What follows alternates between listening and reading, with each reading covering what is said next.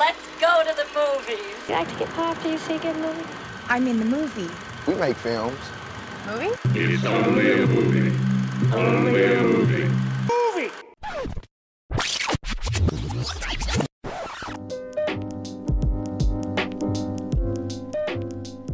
Hvad skal du den 2. november?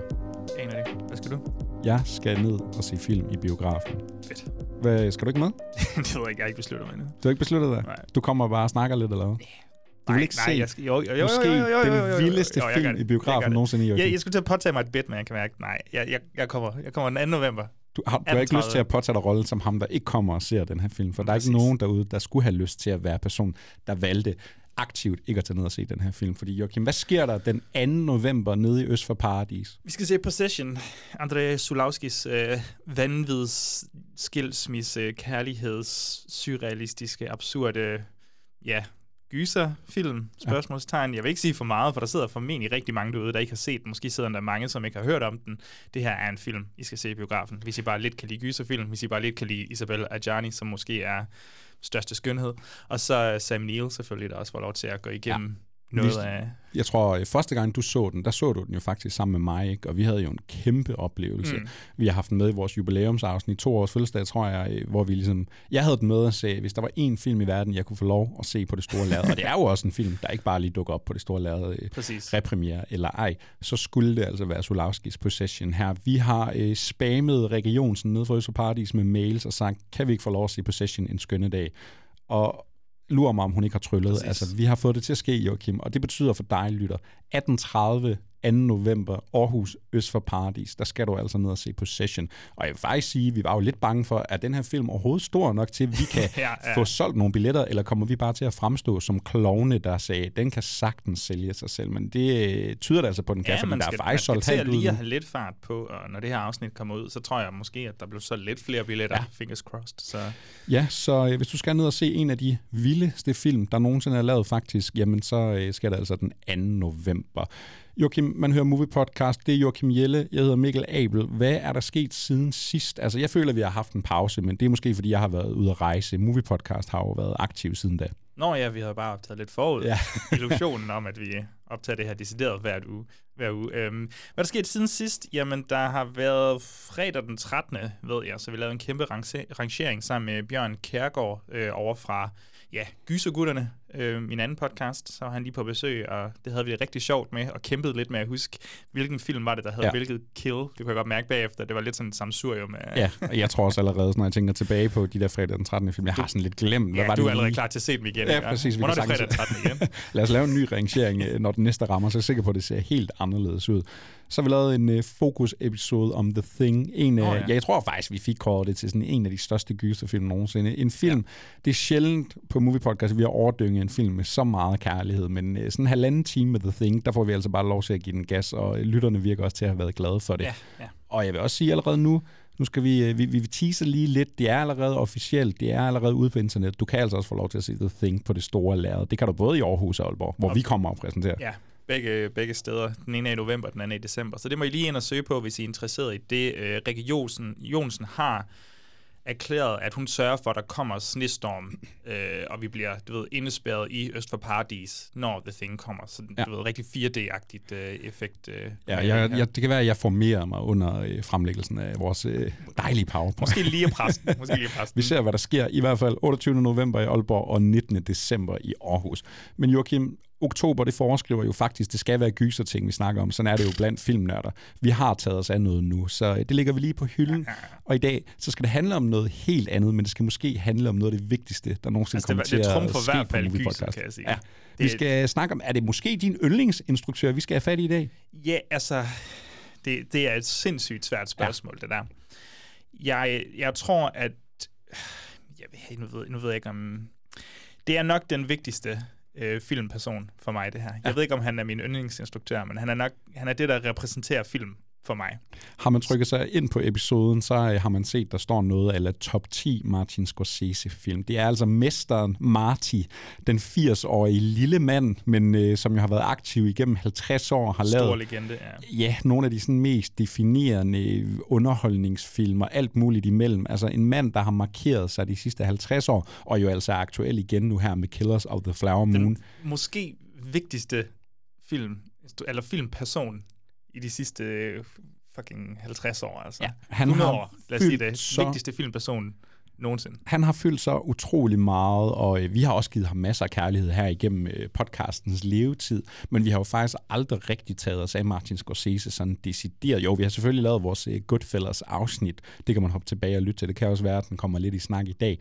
Øh, vi havde jo faktisk planlagt for ja, nærmest et halvt år siden, at vi skulle År lave... Ja, et år siden. Altså en af de største spotlights, vi kom til at lave i vores podcast-karriere, det var det her Martin Scorsese. Fire afsnit, 50 år. Vi skal igennem alle mandens film. Jeg havde gæster legnet op. Ja, Og, det hele var klar. Det blev øh, det mest dybdeborende, der nogensinde var lavet af Martin Scorsese. Så fandt vi ud af, livet kom i vejen. livet kom i vejen. Det her det er 200 timer af vores liv, vi ikke har til rådighed. Så øh, kan vi gøre det på en anden måde? Mm, får ikke penge for det her, så det, Nej. det, er det det værd? Ja. Måske var det det. Jeg kan godt sidde lidt med sådan en knun, knugende følelse i maven, og skulle vi fucking bare have lavet e-postet, og så smidt det afsted. Og, Ved du hvad, hvis der sidder nogen med nogle, nogle pengemænd derude eller andre, så øh, smid det vores vej, så, skal vi, så er vi altid tilgængelige til at lave det der kæmpe deep dive på ham. jeg vil tage filmene en for en, hvis det er det. Altså, Vi lancerer en Martin Scorsese podcast, Præcis. hvis der er nogen, der har lyst til at betale os for det.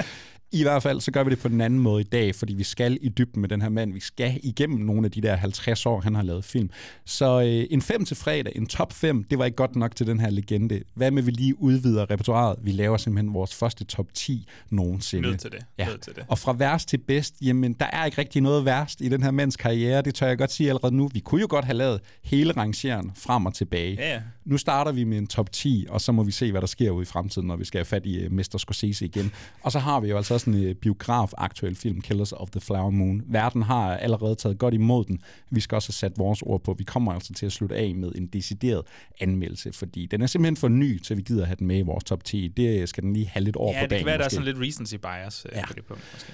Nu øh, lagde jeg lidt op til, at han kunne måske være din yndlingsinstruktør. Du siger, at han er i hvert fald en af de vigtigste sådan, filmpersoner i dit liv. Altså, øh, hvor starter det her, Joachim? Hvorfor er Martin Scorsese så vigtig for dig? Jamen, der er jo to forskellige historier der. Enten kan vi sige, hvornår starter besættelsen, eller hvornår starter oplevelsen med Martin Scorsese.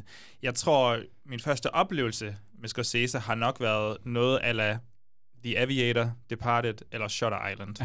Jeg er ikke helt sikker på, hvad jeg ser først, men jeg er ret sikker på, at vi har The Departed og The Aviator i hvert fald på, øh, på DVD. Så jeg tror, jeg har minder om, at jeg har set The Aviator som ung, og det samme Vi med er Departed. øh, helt sikkert mere DiCaprio-generationen, ja. Ja. end vi er De Niro-generationen. Det er så kommet til senere, må man sige. Præcis, og min første... Okay, du skal lige have, du skal lige have et gæt her. Min første biograftur, øh, hvor jeg så en Scorsese-film, hvad tror du, det var? Hugo. Nej, det var Taxi Driver. Ui, okay. Var du, For jeg havde ikke tog set- du tidsmaskinen tilbage til 76, eller hvad? Der, der var, jeg har jo ikke set nogen Scorsese-film i biografen, og så er der en repremiere, af, eller så er der, du ved, Cinemateket i Paradis, ja. øh, laver en uh, Taxi Driver-visning, hvor Andreas Halskov præsenterede og sådan noget, og det var bare... Lidt som Possession. Det er sådan en, hvor man skulle have været der, ikke? Jo, det tror jeg, men jeg vil sige, den oplevelse der, det er lidt sjovt at have Taxi Driver som sin første Scorsese-film Det er et øh, hårdt flex blandt filmnørder, tænker jeg. Men jeg har kun set to uh, Scorsese-film i biografen, Killers of the Flower Moon og Taxi Driver. Jamen, jeg har faktisk også kun set to. Øh, For mig så startede det med The Wolf of Wall Street. Det var den første Scorsese-film, jeg så i biografen. Det var ikke den første Scorsese-film, jeg øh, så. Det var også noget med sådan nogle DVD'er, alle de der DiCaprio-film, Aviator. Jeg tror, Shutter Island på en brand DVD, min Ja. far har haft med hjem. Jeg tror, det var min første Scorsese-oplevelse nogensinde. Og så kommer der jo et kæmpe skift lige pludselig, fordi så begynder man at gå op i film, og min første sådan... Jeg, jeg plejer at sige, at i 2017-18, der begynder jeg sådan at blive mere interesseret ja. i det, øh, og så tager det en fuldstændig fanatisk vej øh, lige efter der. Men jeg har altid været sådan, om han har lavet gode film, og jeg ved ligesom, hvem han er, og, og hvad han plejer at begå sig med- med. Men jeg tror lidt, jeg har tænkt i mine øh, spæde filmår, når man, han, er, han er gangsterinstruktøren. Ja. Det er det, han er. Og jeg, og jeg vidste ikke, jeg vidste ikke bedre. Og nu øh, er der så gået adskillige år, så i takt med, at han også er blevet mere øh, udtalt omkring øh, filmlandskabet øh, her streaming og superheltefilm og hvad der nu ellers er, så har han begyndt at fylde mere og mere. Og jo mere jeg ligesom dykker ned i, øh, i filmverdenen, i filmlivet, så er det jo bare tydeligt, hvor, altså, hvor større han vokser mm. sig som, som en, et ikon og en legende. Og, og, og, som jeg sagde før, han repræsenterer kærlighed til filmmediet. Ja. Og han, han giver mig den følelse af, at det, jeg bruger så meget af min tid på, det er berettiget. Hvor at hvis jeg måske sagde det til mine forældre, så var de sådan, hvad fanden er det, du har gang i? Men hvis jeg sagde den kærlighed, jeg har til filmmediet, så vil Scorsese være sådan klap op på skulderen. Ja. Let's fucking go. Så han har opdraget dig ordentligt, kan man Ja, også det sige. tror jeg. Det tror jeg. Jeg vil også sige, altså vi har jo snakket rigtig meget om den her mand udenom podcasten. Det har jo virkelig været et, et langt forspil til det her. Jeg tror, jeg har set de første 30 Scorsese-film, sådan, altså også øh, inklusive nogle kortfilm og lidt dokumentarer. Ikke? Det er jo også noget, han har begået sig. Men jeg har da i hvert fald fået krydset 30 titler af, en del gensyn og sådan noget, hen over de sidste to måneder her. Ikke? Og vi har snakket rigtig meget om det her. Er der seriøst en anden instruktør, der hen over 50 år har så højt et bundniveau som den her mand? Det er for sindssygt. Altså, og så er der film, vi glemmer, så er der film, der måske føles lidt overset, er kommet mere frem i dag, og så er der nogen, der kan reducere ham til en gangsterinstruktør. Er han måske overhovedet noget ved musikken, og har han den stadigvæk?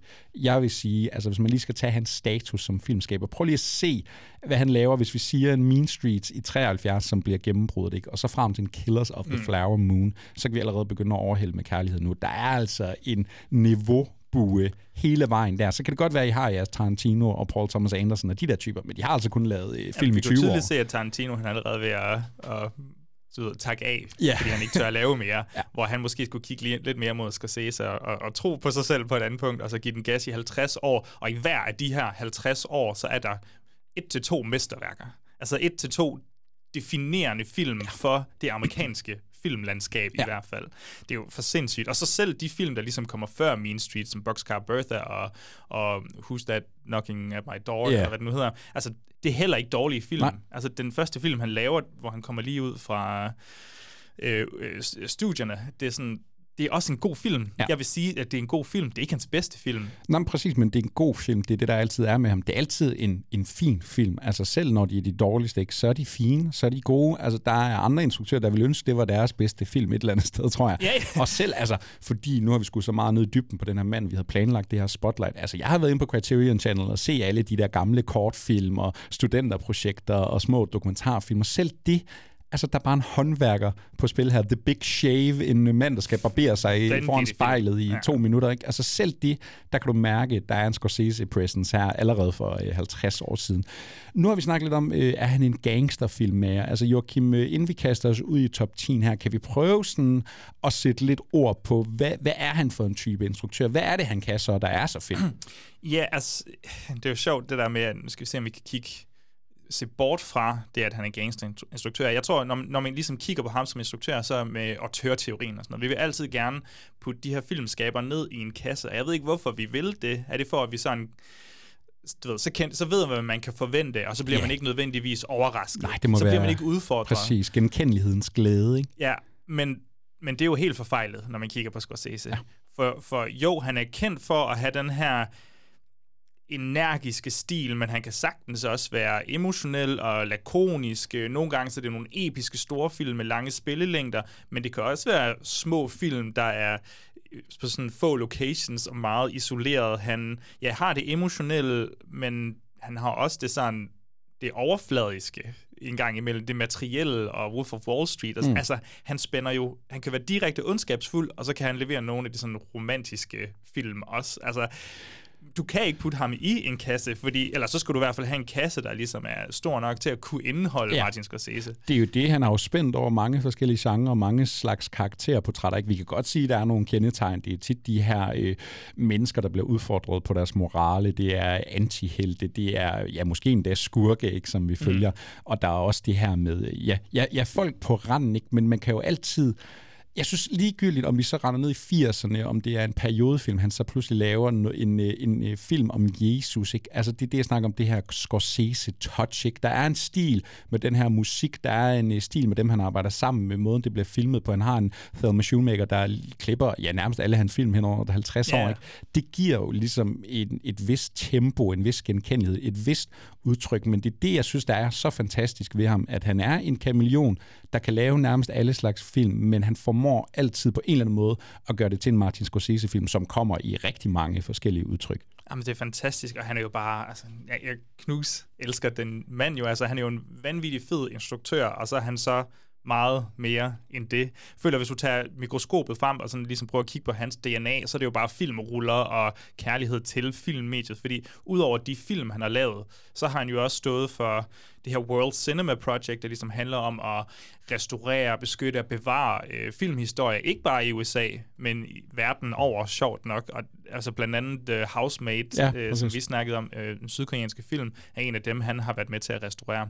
Øh, og derudover så støtter han jo også, altså han er jo også producer, og, og, og støtter filmmager, der måske i det her moderne lands, filmlandskab, som han også, du ved, taler meget om den her, den her problematik, der er med at få lavet film, der ikke er kæmpe store blockbuster-film eller film til streaming. S- sådan Joanna Hawk, øh, filmskaber Alice Rohrwacker, øh, der har en film på vej, altså hende, der lavede Happy, Happy as Lazaro. Paul Schrader producerer han også mm. lidt for, sådan noget Pieces of a Woman, Maestro, Uncut Gems, blandt andet. Og så sætter han derudover, altså derudover, så sætter han også fokus og rampelyset på øhm, dokumentarfilm og kunstnere, Fran Lebowitz, øhm, samtlige, altså Roger Ebert også, der Ja. var han med til at producere hans øh, dokumentarfilm der, og Picasso, og så alle musikere i hele verden. Altså du kan jo, hvis Scorsese bare havde lavet sin musikdokumentar, Ja. ja. så vil man jo sige, når man du har bidraget nok til det amerikanske øh, filmhistorie. Jamen, det er lige før, man tænker sådan, det er sådan nogle gange kan det føles som om, hans kærlighed til musik er nærmest Ja, endnu større end til filmhistorien, ikke? Og den fylder altså i forvejen ret meget.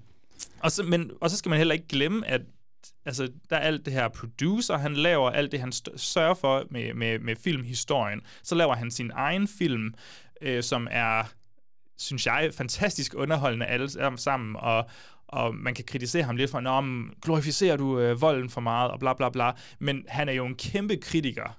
Altså, han angriber jo USA og samfundet mm. ved hver eneste mulighed, han har. Altså, hvis du, hvis du ser Wolf of Wall Street, og du ærligt tænker, åh, hvorfor skal han få Jordan Belfort til at være så nice, og Ja. der, der er ikke noget negativt ved den her portrættering overhovedet, eller noget kritisk over for USA, så har du, altså, så, så er du allerede gået forkert ind til den film. Han, han hader jo også lidt USA. Jamen altså, han er jo øh, ja, en af de store fra øh, den amerikanske nye bølge gennem 70'erne, en del af Movie Brats. Du kan jo ikke være en del af den bølge, og ikke lave øh, film, der har en vis form for kritik. Ikke? Så er der jo så et spørgsmål om, hvor meget vælger du at tage med videre i karrieren. Jeg vil også sige, at det har været rimelig intakt med den her mand, selvom man også har bevæget sig ud i mere sådan genre, øh, definerede Ja, ja. film ikke? Og, og alt muligt andet. Jeg hørte et interview med ham med øh, Joanna Hawk, hvor de sidder i en samtale, jeg tror det var A24 podcast, og så siger han jo også det her med, sådan, han ved egentlig godt, hvad for en privilegeret position han sidder i i dag. Han kigger på andre arbejdsfolk, og han siger, at han har jo aldrig arbejdet en dag i sit liv. Det er, altså, han er jo blæst, den her mand. Ikke? Men det har han jo så virkelig også brugt. Ikke? Altså, han Det har jo ikke bare fokuseret på, hvad er Martin Scorsese, så har han jo virkelig givet sin kærlighed til film og musik ud til alle mulige andre. Altså, øh, og, og, og han, han gør jo det, som, som mange af de her celebrities eller kendte kunstnere måske bliver anklaget for ikke at gøre. Det der med, at når man, de sidder så på toppen, men så giver de ikke rigtig... Det, det, de, de, de personer skal jo de må jo gerne eksistere, men det er jo fedt, hvis de også kan gøre, at andre kan få lov til at eksistere. Så han giver jo også plads til øh, ja, altså andre kunstnere, og hvis vi snakker om, at øh, kvindelige instruktører har særdeles svært ved at få lavet film, jamen så hjælper han også på det punkt i hvert fald. Han prøver i det mindste at gøre sit, og det er altså måske mere end ja, mange andre i hans Ja. position. Altså, det ligger der i hvert fald nu, nu en- stiller en jeg et farligt spørgsmål, så, så griber jeg den der. Okay, lad os sige, at vi har en Martin Scorsese. Så lad os sammenligne med en Christopher Nolan og Tarantino, der virkelig mm. også laver nogle store film, cater til det gamle medie, det analoge alt der. Vi kan også tage en James Cameron, der skubber til teknikken, laver de bedst sælgende film nogensinde. Vi har en uh, Spielberg, ikke, der laver store film, trækker alle mennesker i biografen, og virkelig også har sådan et renommé Ja. som en uh, mentorrolle for mange, ikke? og den der sensei, man går til og ligesom kigger imod, det er ham, vi alle sammen gerne vil være. Og det handler selvfølgelig også om personlig smag i sidste ende. Men er der et argument for, at Martin Scorsese er den største nulevende instruktør? Synes du det? Ja, 100 procent. Altså, det, det synes jeg. Jeg tror faktisk, for mig så er diskussionen ikke så stor, fordi øhm, de andre, altså når du siger Tarantino, altså de, de, den yngre generation, mm.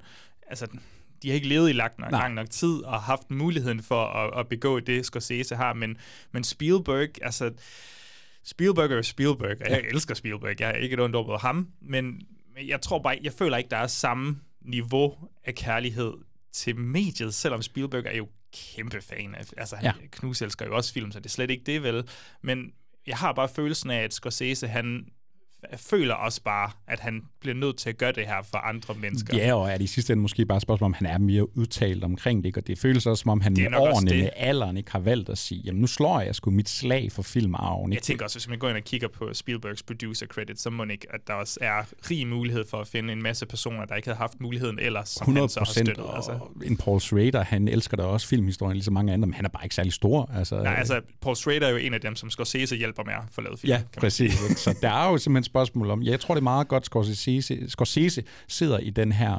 privilegerede situation, som han jo har skabt for sig selv, ikke? fordi når han bruger det på de kræfter, han ligesom har valgt, så synes jeg, det giver ret god mening. Joachim, er der mere, du skal have sagt om øh, vores kærlighed til Martin Scorsese her? Vi har et diskussionspunkt senere, Ja, ja, hvor vi kan prøve at gå lidt mere øh, kritisk til ham. ja. Nu overdynger vi ham virkelig med kærlighed, men det er jo også en top 10 ud af de der mere end 30 Jeg tænker, der skal komme nok kærlighed. Den bedste måde at vise ham kærlighed på, er måske at snakke om hans, øh, hans værker, tænker jeg. What are the essentials to you? What makes cinema? I think what makes cinema to me, uh, I think ultimately it's something that for some reason stays with you, uh, so that a few years later you could watch it again, or 10 years later you watch it again and it's different. In other words, there's more to learn about yourself or about life. That's interesting. At first, you may be. At first, you may you may find that I'm affected by this film. The camera work is amazing. The actors are terrific. Great editing and that sort of thing. But after a certain amount of time, after you get enough of that, like um, for example, um, shoot the piano player, uh, Truffaut. Uh, I thought that was the best, but after a while, I realized it's Jules and Jim. it's got more depth. You can watch it repeatedly, and you can watch it different times in your life. Og den her rangering, den fungerer jo, som det altid gør på Movie Podcast. Jeg har lavet min individuelle liste, Joachim har lavet sin individuelle liste. Jeg, Så, har du- så har du skrottet mine. så skrotter du jeg din, jeg siger mod min egen. Mm, ej, jeg kan egentlig meget bedre lide min liste. Nej, så smider jeg selvfølgelig ned i den hemmelige algoritmemaskine, og så kommer der en form for resultat ud, som jo altså er Movie Podcast samlet liste. Okay, altså, ind, ind, jeg ved godt, jeg fuldstændig ødelægger dit flow nu, men sådan, hvordan har du det med the overall list lige nu? Jamen, øh, jeg er faktisk super tilfreds. Ja, altså, jeg, jeg tror også, jeg er okay tilfreds. Der er lige lidt, men Ja, jamen, der er nogle overraskelser, måske lidt, øh, og der er noget, det er meget sådan forudsigeligt et eller andet sted, Ja. men fordi der lige er et par titler, der er vendt op og ned, og ja, jeg synes sgu, det er spændende det her, og jeg tror, at den her top 10... tror du, der er nogen, der bliver sur på os? Nej. Altså, det tror jeg faktisk ikke. Jeg Nej. tror ikke, jeg synes ikke, vi sidder med den der, den mangler vi. Altså, hvorfor er den ikke at finde et eller andet sted? Jeg tror, der er enkelte titler, hvor jeg sådan godt kunne føle. Du ved, så er der nogen, der kigger med sådan Stine Teilgaard for eksempel. Hun kan godt kigge mig over på skulderen med, at der er en enkelt titel, der ikke måske er med, der måske ikke er med, eller sådan Ja, noget. ja, men altså, jeg vil sige, øh, hvis der er en, men, men du har set alle film. Vi kan lige lave en disclaimer. Jeg har set alle film. Jeg mangler- Ikke, ikke bare Scorsese jeg har set alle film. Du har set alle Scorsese spillefilm i hvert Ja. fald. Jeg mangler The Age of Innocence og Bringing Out the Dead. Det er de eneste to, jeg ikke har set. Så det kan vi lave en disclaimer på nu. Hvis de ikke dukker op i vores top 10, jamen så kunne det Hvornår eventuelt får vi dig til at se Bringing, Bringing Out the Dead? Hvis du ikke så den til vores uh, Schrader jeg ved Spotlight, og nu ser du den ikke til Scorsese. Er, Og vi har også noget Nicolas Cage på vej. Der har jeg heller ikke fået det Hvilken vej er det, vi skal gå? Jeg ved ikke, hvorfor uh, Bringing Out the Dead, det er bare sådan min white whale, jeg aldrig får set. The Age of Innocence er jeg faktisk utrolig ked af, at jeg ikke har noget at se. Jeg har en idé om, jeg godt kunne være tilbøjelig til at forelske mig lidt i den film. Men nok om det. Vi kaster os ud i vores top 10 her, og vi starter altså på en 10. plads, og jeg bliver jo allerede glad, fordi vi starter i 1991. Der laver øh, Scorsese på mange måder en lidt atypisk film for sig selv, men det er altså Cape Fear, vi snakker om. Og så har vi jo en øh, Robert De Niro i Hopla, så er vi tilbage i vand øh, Martin Scorsese-territorie. Joachim, Præcis. du elsker den her film. Ja, den er super fed. Altså, det er sådan, hvis, hvis, nu håber jeg ikke at spoile for meget, men i og med, at du ikke har set Age of Innocence, så, så tror jeg, at folk godt kan regne ud, at den nok ikke har fået nok point ja. til at kunne komme ind på vores liste her. Øh, og jeg tænker, det er sådan en, som Stine Teilgaard godt kan lide. Stine Teilgaard, tænker jeg, tror jeg også rigtig godt vil kunne lide Cape 4, for det er sådan en, øh, en snusket, slæsk, pervers, øh, forstyrret erotisk thriller, der ikke sådan er helt erotisk thriller. Vi er mere over i noget, øh, noget øh, ja, psykopatportræt, som Robert De Niro så har her, baseret på J. Lee Thompsons øh, ja, Cape 4 fra 1.62 eller sådan noget. Så er den så lige opdateret med Martin Scorsese, der tænker, hey, hvad nu hvis jeg laver en Hitchcock-film, men hey, hvad nu hvis jeg laver en Hitchcock-film, som Brian De Palma vil have lavet en Hitchcock-film. Og hvad hvis jeg får Robert De Niro til at lave hans Al Pacino Scarface-præstation? Fordi det er jo i ånden en Brian De Palma-film, vi har med at gøre her. Fuldstændig. Altså, Robert De Niro, der bare, altså for at skabe det her portræt, jeg er ret sikker på, han hedder Max Cady, ja. øh, psykopaten, øh, for at skabe det her portræt af den her her indsatte, der så kommer ud af spjældet, og så vil prøve at udøve hævn mod den familie, hvor i manden i den familie ligesom fik ham i spjældet øh, på en, altså på en måde. Ja. Øh, og så er der selvfølgelig meget mere plot, øh, man selv kan dykke ned i, når man ser filmen, men for at lave det her portræt af den psykopat, der bare skal have hævn, jamen De Niro har jo filet sine tænder, altså ødelagt sine ja. tænder. Han, har, han ser Jeg- så bøf ud. Nu har jeg, ja, han er fucking ripped i den her film, og så har han jo de der pisse seje tatoveringer. Nu er jeg jo selv en fyr med tatoveringer. Jeg kan huske, da jeg så den her for første Kan gang. altså, din krop? Kan tage din hud? Ja, sådan, kan jeg bare få alle de tatoveringer, du har, fordi du ser motherfucking badass ud. Altså. Så jeg knust elsker den her, fordi vi er så tæt på noget øh, Brian De Palma også, ja. og, og også i den måde, man ligesom laver filmen på. Altså Sk- Scorsese bruger alle de tricks, han har i Ja. ja. Pulp-bogen, Ja. øh, med, med de her snuskede Altså, jeg har 80'er skrevet, thrillers, øh, ja, der står Brian De Palma i mine noter, men så står der jo også Dutch Angle Split Diopter. Vi har musikken, der er den der voldelighed. Der Bernard kommer musik, den ja. der infrarøde scene, hvor det bliver sådan helt disrupted Ja. billede mod slutningen. Og øh, lad os også lige nævne, nu er det jo meget Robert De Niro's film, det er, vi har en Juliette Lewis, ung. Hun spiller øh, psykoseksuelt op mod Max Cady her. Og vi har også Nick Nolte og Jessica Lange som forældrene. Og alle Jessica Lange er sådan lige på grænsen. hun er lige på grænsen, men alle er på vanvidets rand i den her Ja, ja. film. Det ender de i hvert fald med at Nick være. Nolte er fantastisk, og han sælger den fuldstændig. Ja. Han, han, jeg synes oprigtigt, han spiller... Han er, lige, han, han er lige på grænsen til at overhale øh, De Niro, men De Niro får jo lov til at lave Ja, vanvidspræstationen. han bliver også klædt ud som dame på et tidspunkt. øh, Robert De Niro. og da han ligger ude i søen der øh, mod slutningen, eller ja, i floden og sådan noget, det er så sindssygt. Jeg vil også sige, vi får ikke New York Stories med på den her top 10, men da jeg så Nick Nolte i Scorsese's segment der, og hvad han leverer Live her i Cape 4, tror jeg, ja, jeg sidder bare med sådan en tanke, nøj, hvor gad jeg godt have set flere Nick Nolte 90'er øh, sammen med men Scorsese. fuldstændig. Altså, fuck, han har den. Der er scenen øh, mellem øh, Max Cady og Juliette Lewis nede på et teater. Ja. Ja. Øhm, ja, scenen.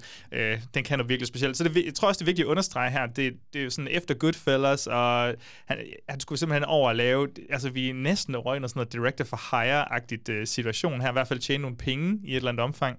Øh, så, så han går jo bare nu siger jeg mainstream. Jeg føler ikke 100% det er en mainstream film. Jeg ved ikke, om den er for alle i hvert fald. Men, men vi er over i Scorsese, der bare har det sjovt. Ja, Han skal og- underholde, og det er rent pulp, og der er, der er lidt kritik af USA og det her med retssystemet og sådan noget, og øje for øje og tand for tand, men det, er det er jo ikke hans mest sådan... Den har ikke alt for meget dybde. Nej, sig, nej, men det, det, det er pulpfilm, det her. Ja. Altså, det er bare Scorsese, der går Hans ud og giver den B-film, ja. gas på en eller anden måde, på, på en måde, som han ikke har gjort før eller siden. Altså, jeg synes, det er en meget unik film for ham, fordi den er så Brian De Palma-agtig, den er så farlig på en eller anden måde, den er så seksuel og pervers, altså Ja. på, en, på en måde, vi ikke ellers ser super meget i en Martin Scorsese-film. Jeg kan se, at den kostede 35 millioner dollars, den tjente faktisk 182 millioner dollars, ja. så det har egentlig været en øh, ret stor succes. har det. altså, fedt at komme fra start med en, øh, voldsom, et voldsomt temperament i Cape 4 her. Vi bevæger os øh, videre til en 9. plads, og nu begynder der jo at ske noget her, Joachim. En film, du faktisk ikke engang har med i din egen top 10, men som jeg har placeret højt nok til at skubbe den hele vejen op på en øh, 9. plads. Mm. The Last Temptation of Christ. Yes. Jeg, øh, jeg, jeg er der ikke helt med det religiøse. øh, det kan jeg lige så godt sige. Det, uh, jeg, den, det får mig ikke fuldstændig. Øh, og det gælder også for de andre film, han har lavet. Jeg, jeg forstår, at det er mesterværker, og jeg vil sige, den sidste time af den her film, eller hvad det nu er, er, sådan, er noget af det bedste film, jeg har set, men, men den, de foregående 90 minutter, det kræver... Altså, der er det lidt for genkendeligt for mig, måske, ja. på nogle punkter. Jamen, jeg har heller ingen religiøse øh, tilbøjeligheder. Jeg har ikke noget at have det i. Jeg var faktisk rigtig nervøs for at skulle se den her film. Jeg så den for første gang her for hvad, to måneder siden. Ikke? Øh, jeg har bestilt en rigtig lækker Blu-ray øh, fra Criterion hjem. Og jeg så den her sammen med en kammerat, og jeg var rigtig nervøs for det, fordi jeg tænkte, åh oh, nej.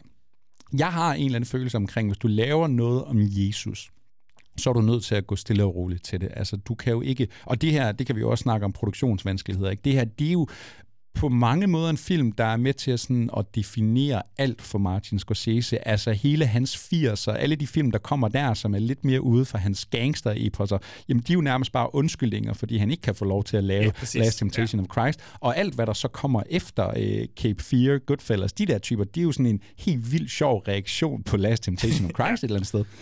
Han kæmper for at få den her øh, finansieret og øh, lavet og realiseret. Paul Schrader er med til at skrive den, ikke? og øh, folk, der er ikke nogen, der er interesseret i den her, kommer til verden. Det ender den jo så heldigvis med alligevel.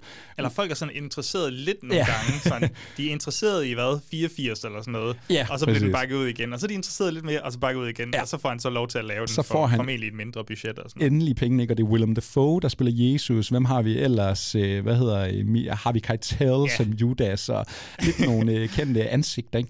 Men jeg var så nervøs for den her, fordi jeg. jeg har en følelse omkring, selv in The Passion of the Christ, som jo er voldsom og våde, jamen der er et eller andet omkring Jesus og religion. Du er nødt til at gøre det med en form for respekt. Og det synes jeg jo virkelig også, Martin Scorsese gør. Men nu kan vi snakke om det der Martin Scorsese-touch, fordi for mig et eller andet sted man skal måske kigge lidt ekstra godt efter, men så energien i The Last Temptation of Christ, jamen den er på mange måder lige så vild, som den er i Cape 4 eller Goodfellas. Det er en helt anden type film, men det er så intakt med musikken, det er så intakt med måden øh, Michael Ballhaus øh, kamera bevæger sig på, måden de spiller på. Altså det her, det er øh, Jesus sidste dage sat i Brooklyn i bund og grund. altså, fordi du har en Harvey Keitel, der kommer ind med Åh, stor...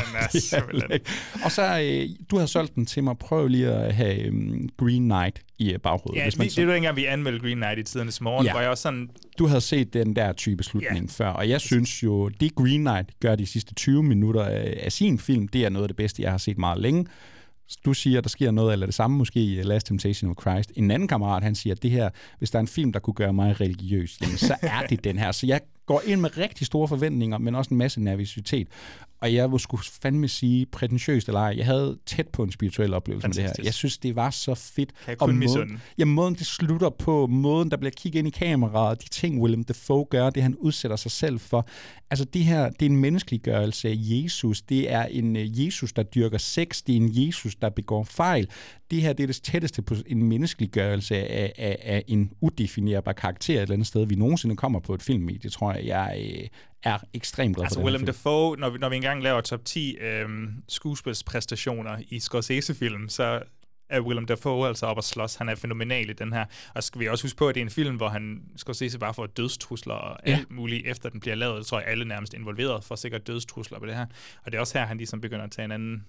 Eller han, jeg tror lidt, han kæmper med noget depression på det her tidspunkt også. Og med nu- så meget modstand. Vi har måske ikke sat så meget ord på det, men religion og tro er jo noget, der fylder i stort set alle hans film i hans liv. Ikke? Altså, han er italiensk øh, immigrant, det er hans forældre i hvert fald, ikke? Og, og, og er jo opvokset i den katolske tro. Og prøv lige at gå igennem hans filmografi, og så se, hvor mange gange der bliver stukket til den øh, katolske Ja, hvor kirke. mange, der skal betale for deres sønner, ja. i hvert fald i et eller andet omfang. Og det her det er altså manden, der om noget betaler allermest for øh, sine sønner.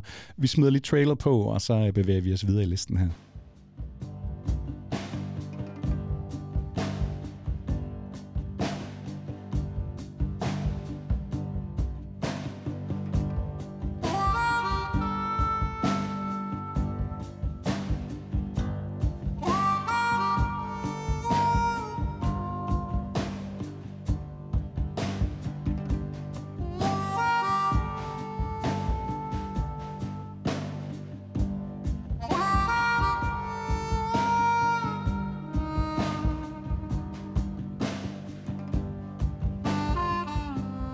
Sker der jo igen noget magisk for en film, der lige nøjagtigt ikke var god nok til at komme ind i min top 10 Martin Scorsese-film. Den var altså god nok over hos dig, Joachim, til at skubbe den op på en øh, 8. plads.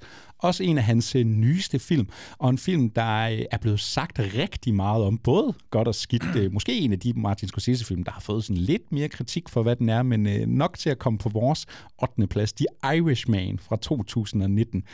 En film, der skabte en masse polemik, fordi det var en øh, Netflix-produceret film. Mm. Vi var i tvivl om, vi overhovedet fik den i biograferne. Hvad kostede den? 200 millioner Ja, ja, dollars, og de skulle alle sammen gøres ung med noget CGI-effekter og hele I baduljen. hvert fald yngre. jeg ved ikke, om der er nogen af dem, der slipper afsted med at se decideret unge ud i den her. Men, men, men det er jo også underordnet, fordi i alle Scorsese's film, i, i Goodfellas for eksempel, Robert De Niro, han er jo 24 år, da vi møder ham. Ja. Altså karakteren er 24 år. Ja. Shut the fuck up. Han er- han er- han er ikke 24 år. han er ikke 24 år. Og jeg, jeg er også bare, jeg er nået til et punkt, hvor jeg sådan, jeg, der går fem minutter, når jeg ser den her film, og han er den unge øh, Frank Sheeran der. I, don't care. Ja. Det, det er en, som, som skal se sig selv siger, det er en anden slags make-up. Man er villig til at suspe, du ved, øh, hvad hedder det, sådan suspend sin, ens uh, disbelief, Disbelief, disbelief øh, når det er make-up og effekter og sådan noget, men, men CGI, så, så det, kan det være, det ser lidt mere uncanny ud for nogen. Jeg glemmer det meget hurtigt ved at indrømme, og så havde jeg bare det måske mest sådan episke gensyn med den her. Det, det føles virkelig som sådan en svanesang for, på, øhm, på gangstergenren, ja. der har defineret Scorsese. Og slutningen, jeg ved ikke, om jeg ikke var klog nok, da jeg så den første gang, eller ikke kendte nok til Scorsese og hans film, første gang jeg så den, eller bare ikke var opmærksom nok. Men ved gensyn, så rammer den her slutning som en fucking tsunami. Den er det, det er måske hans bedste afslutning på en film, lige efter en måske film, vi skal anmelde senere i dag. Øhm, men jeg, jeg synes, den er simpelthen fænomenal, den her film. Og spilletiden er berettiget. Det er også ja, en altså diskussion, jeg fire timer. Jeg kan huske... Tre og en halv, slap af. Tre og en halv, jamen det er jo ingenting. Øh, vi var lige inde og se Lawrence of Arabia i går. Det er jo Ja. altså, tre og en halv time. Det burde alle film jo vare. Men altså, øh, synes du, der er noget berettiget kritik? Ja, det er jo også noget, der vælter er ude i pressen øh, i dag, nu hvor han er aktuel med Killers of the Flower Moon, der også var de der tre og en halv time. Mm. Altså, hvad fanden er der med jeres opmærksomhed? Hvorfor kan I ikke sætte jer ned? Jeg kan huske, der var guides for den her film. Om du kan bryde den op, se Ja, den det som det en tv-serie, tag den som Sopranos i stedet for. Jamen, se den måske, se den i 120 små segmenter på TikTok. Vil det ikke være drømmen? Men, men, men Lydes- hvad, hvad, er, hvad er The Irishman for dig? Altså, er det bare uh, Goodfellas-gutterne, der er blevet gamle, eller er det Scorsese, der kigger mod øh, tilbage på de gangsterfortællinger, han nu har lavet, og siger, at de her mænd bliver også gamle og dødelige? Altså, hvor, hvad, hvad er det, der er nok sin 8. plads for Jamen, dig? der er, jo, der er jo en slags kombination af, at uh, Scorsese er blevet ældre, men det er Pacino og øhm, Pesci og De Niro selvfølgelig også. Øh, så, så, så der er sådan et meta-element af, når nu er de her personer sammen i den her film. Øh, og så er der, så er det, vi har ikke set de her gangsters så gamle før, og det er der, det rammer ekstra hårdt, at, at vi er med dem i så lang tid. Altså, du får virkelig lov til at være med dem her i mega lang tid, og det er pisse underholdende. Det er en af hans sjoveste film også, det tror jeg, folk måske ikke glemmer, øh, fordi der er, den er så lang, og der er så mange jokes, og det er så opbrudt. Og Al. Pacino er stadigvæk i hopla, det kan Han ingen tage fra. er fænomenal i den her film. En af hans måske bedste roller, vil jeg lige sige. Og så, og så spiller den hele vejen op til slutningen, og så bliver den tragisk på en måde, jeg ikke føler, øh, Scorseses øh, film har været generelt set øh, tidligere. Jamen, og man, kan, man kan sige, gangsterfortælling, den møder vi jo altid, når de er unge eller middelaldrende mænd, ikke? og det var noget, vi roste Goodfellas i vores afsnit for rigtig meget, den der menneskeliggørelse af en gangsterkarakter, som Sopranos jo har taget sig til siden og gjort til allemands Ja, altså jeg synes, det er et niveau mere i Jamen præcis, ikke? nu kommer vi jo så op i den generation af gangsters, vi aldrig rigtig har set portrætteret på film. Altså nu står de på dødens rand, ikke? de skal kigge tilbage på alt, hvad de har gjort. Vi får igen det der rise and fall, fordi vi så kan følge dem som nogle unge mennesker. Ikke? Men nu er det virkelig nogle mennesker, der har gjort nogle ting i deres liv, som de skal igen stå til ansvar for. Altså der er blevet De begjort er nogle så synder. modbydelige. De nyers karakter er så modbydelig i den her. Og jeg ved også, der var meget kritik, da den kom ud omkring, øh, er det Anna Paquins øh, karakter, der ikke rigtig siger noget i filmen. Det er hans datter, eller hvordan ja, er det? Ja. og han, hun siger kun én ting i filmen, så vidt jeg husker. Øh, prøv at holde øje med det. Det eneste, hun siger til ham på et tidspunkt i filmen, det er, why? Ja. og han kan ikke svare på det. Altså, why? Det er, Ja. det, det er nærmest hele essensen af hans karakter. Han, hvorfor har du gjort alt det her? Fordi det har ikke været for dine børn. Har det kun været for dig selv? Altså, hvad er problemet? Og så er den også bare mega, som jeg sagde, sjov, ikke? Og vi kommer mod slutningen af filmen, så er der nogle FBI igen, og det er ligesom, det er rammefortællingen, basically, der, øhm, der afhører ham, eller snakker lidt med ham omkring fortiden. Og så, øhm, så spørger de jo ind til Hoffa, som øh, jo er Al Pacinos karakter. Spørger ind til Hoffa, og hvad blev der egentlig af ham? Og sådan, De Niro sådan, det, det gider jeg simpelthen ikke snakke om. Det kan jeg snakke med min øh, advokat om. Og så siger, øh, så siger FBI igen, at øhm, din advokat, han er, han, han er død. Og så med det samme, så siger De Niro, who did it? Who did it? Og så sidder de bare sådan, "Ca- cancer. Everybody's dead. They're all gone. Ja. Fucking snak om det her. Altså, nej, jeg, jeg, jeg, virkelig fantastisk gensyn, og den røg, altså den tog virkelig et, et spring op på, på ranglisten her. Vi øh, springer videre til en syvende plads. Nu øh, er det lidt yngre mennesker, vi har med at gøre, men igen, masser af tempo. Vi beholder os også ved øh, gangster-genren. En øh, film, der vel egentlig vandt Martin Scorsese sin første Oscar, i hvert fald for øh, bedste instruktør. Nogen mener nok, han skulle have haft den før i karrieren, men mm. øh, det endte altså med at blive 2006, hvor The Departed ligesom er den, der fører ham op på podiet. Vi er ude i en øh, Boston gangsterfilm her, og den er jo med i sådan en helt skub der i slut nullerne. Ikke? Vi har The Departed, vi har Gone Baby Gone, og hvad kommer der ellers senere? øh, The Town og sådan noget. Ikke? Ben Affleck, han står bag nogle af dem her. Ikke? Men det er som om The Departed, den noget sætter Boston, skub øh. i nogle ting. Matt Damon, Leonardo DiCaprio, good old Jack Nicholson og en masse andre fede ansigter får Altså- lov til at give den gas af. Kan, må, må man gerne nævne Alec Baldwin, som måske er den sjoveste person i den her film. Wahlberg, øh, ja, bare de to, de skulle nærmest have haft filmen for sig selv. Altså, Mark Wahlberg er også fantastisk, men Alec Baldwin, hver gang han åbner munden i den her film, jeg sidder bare og skrald... ja, præcis. Sidder bare og skraldgriner. Det her er jo... Jeg har nogle problemer med den her film, sådan personligt, stadig jeg har den også på min top 10 liste, Ja. så Jamen, tag lad- problemer med forbehold her. For mig kan den godt blive lidt for yin-yang. under- Altså, den er lidt ja. for sådan skræddersyet til det, den vil være, og, hvor, og hvordan de her personers liv ligesom skal øh, krydses. Det, det er meget manuskriptet. Altså, Ja. det er meget skrevet ind i det hele, og det kan føles, det skal virkelig spejles langt Ja. hen ad vejen. Vi Og kan også nævne, side- det er jo et uh, remake. Det glemmer man måske nogle gange ikke. Der er den her Infernal Affairs allerede fra 2002, ikke? så det er også hurtigt, der Ja. kommer en amerikansk remake. Og uh, det er jo sådan en generel kritik. Det er noget, der fylder rigtig meget i gysergenren. Ikke? De der amerikaniserede remakes af især asiatiske film. Hvad fanden er det for noget? Men Scorsese, han har ligesom set noget lys her i uh, Infernal Affairs, og så handler det jo netop, ja, om en uh, gangster, en, uh, en bad guy, der går undercover som politibetjent, der ligesom hjælper fra indersiden. Det er Matt Damon, og så har vi Leonardo DiCaprio, der er good guy som politibetjent og går undercover i gangstermiljøet. Ja. It's all rats. Ja. Ja. de er alle sammen rotter og, og skal sladre om hinanden.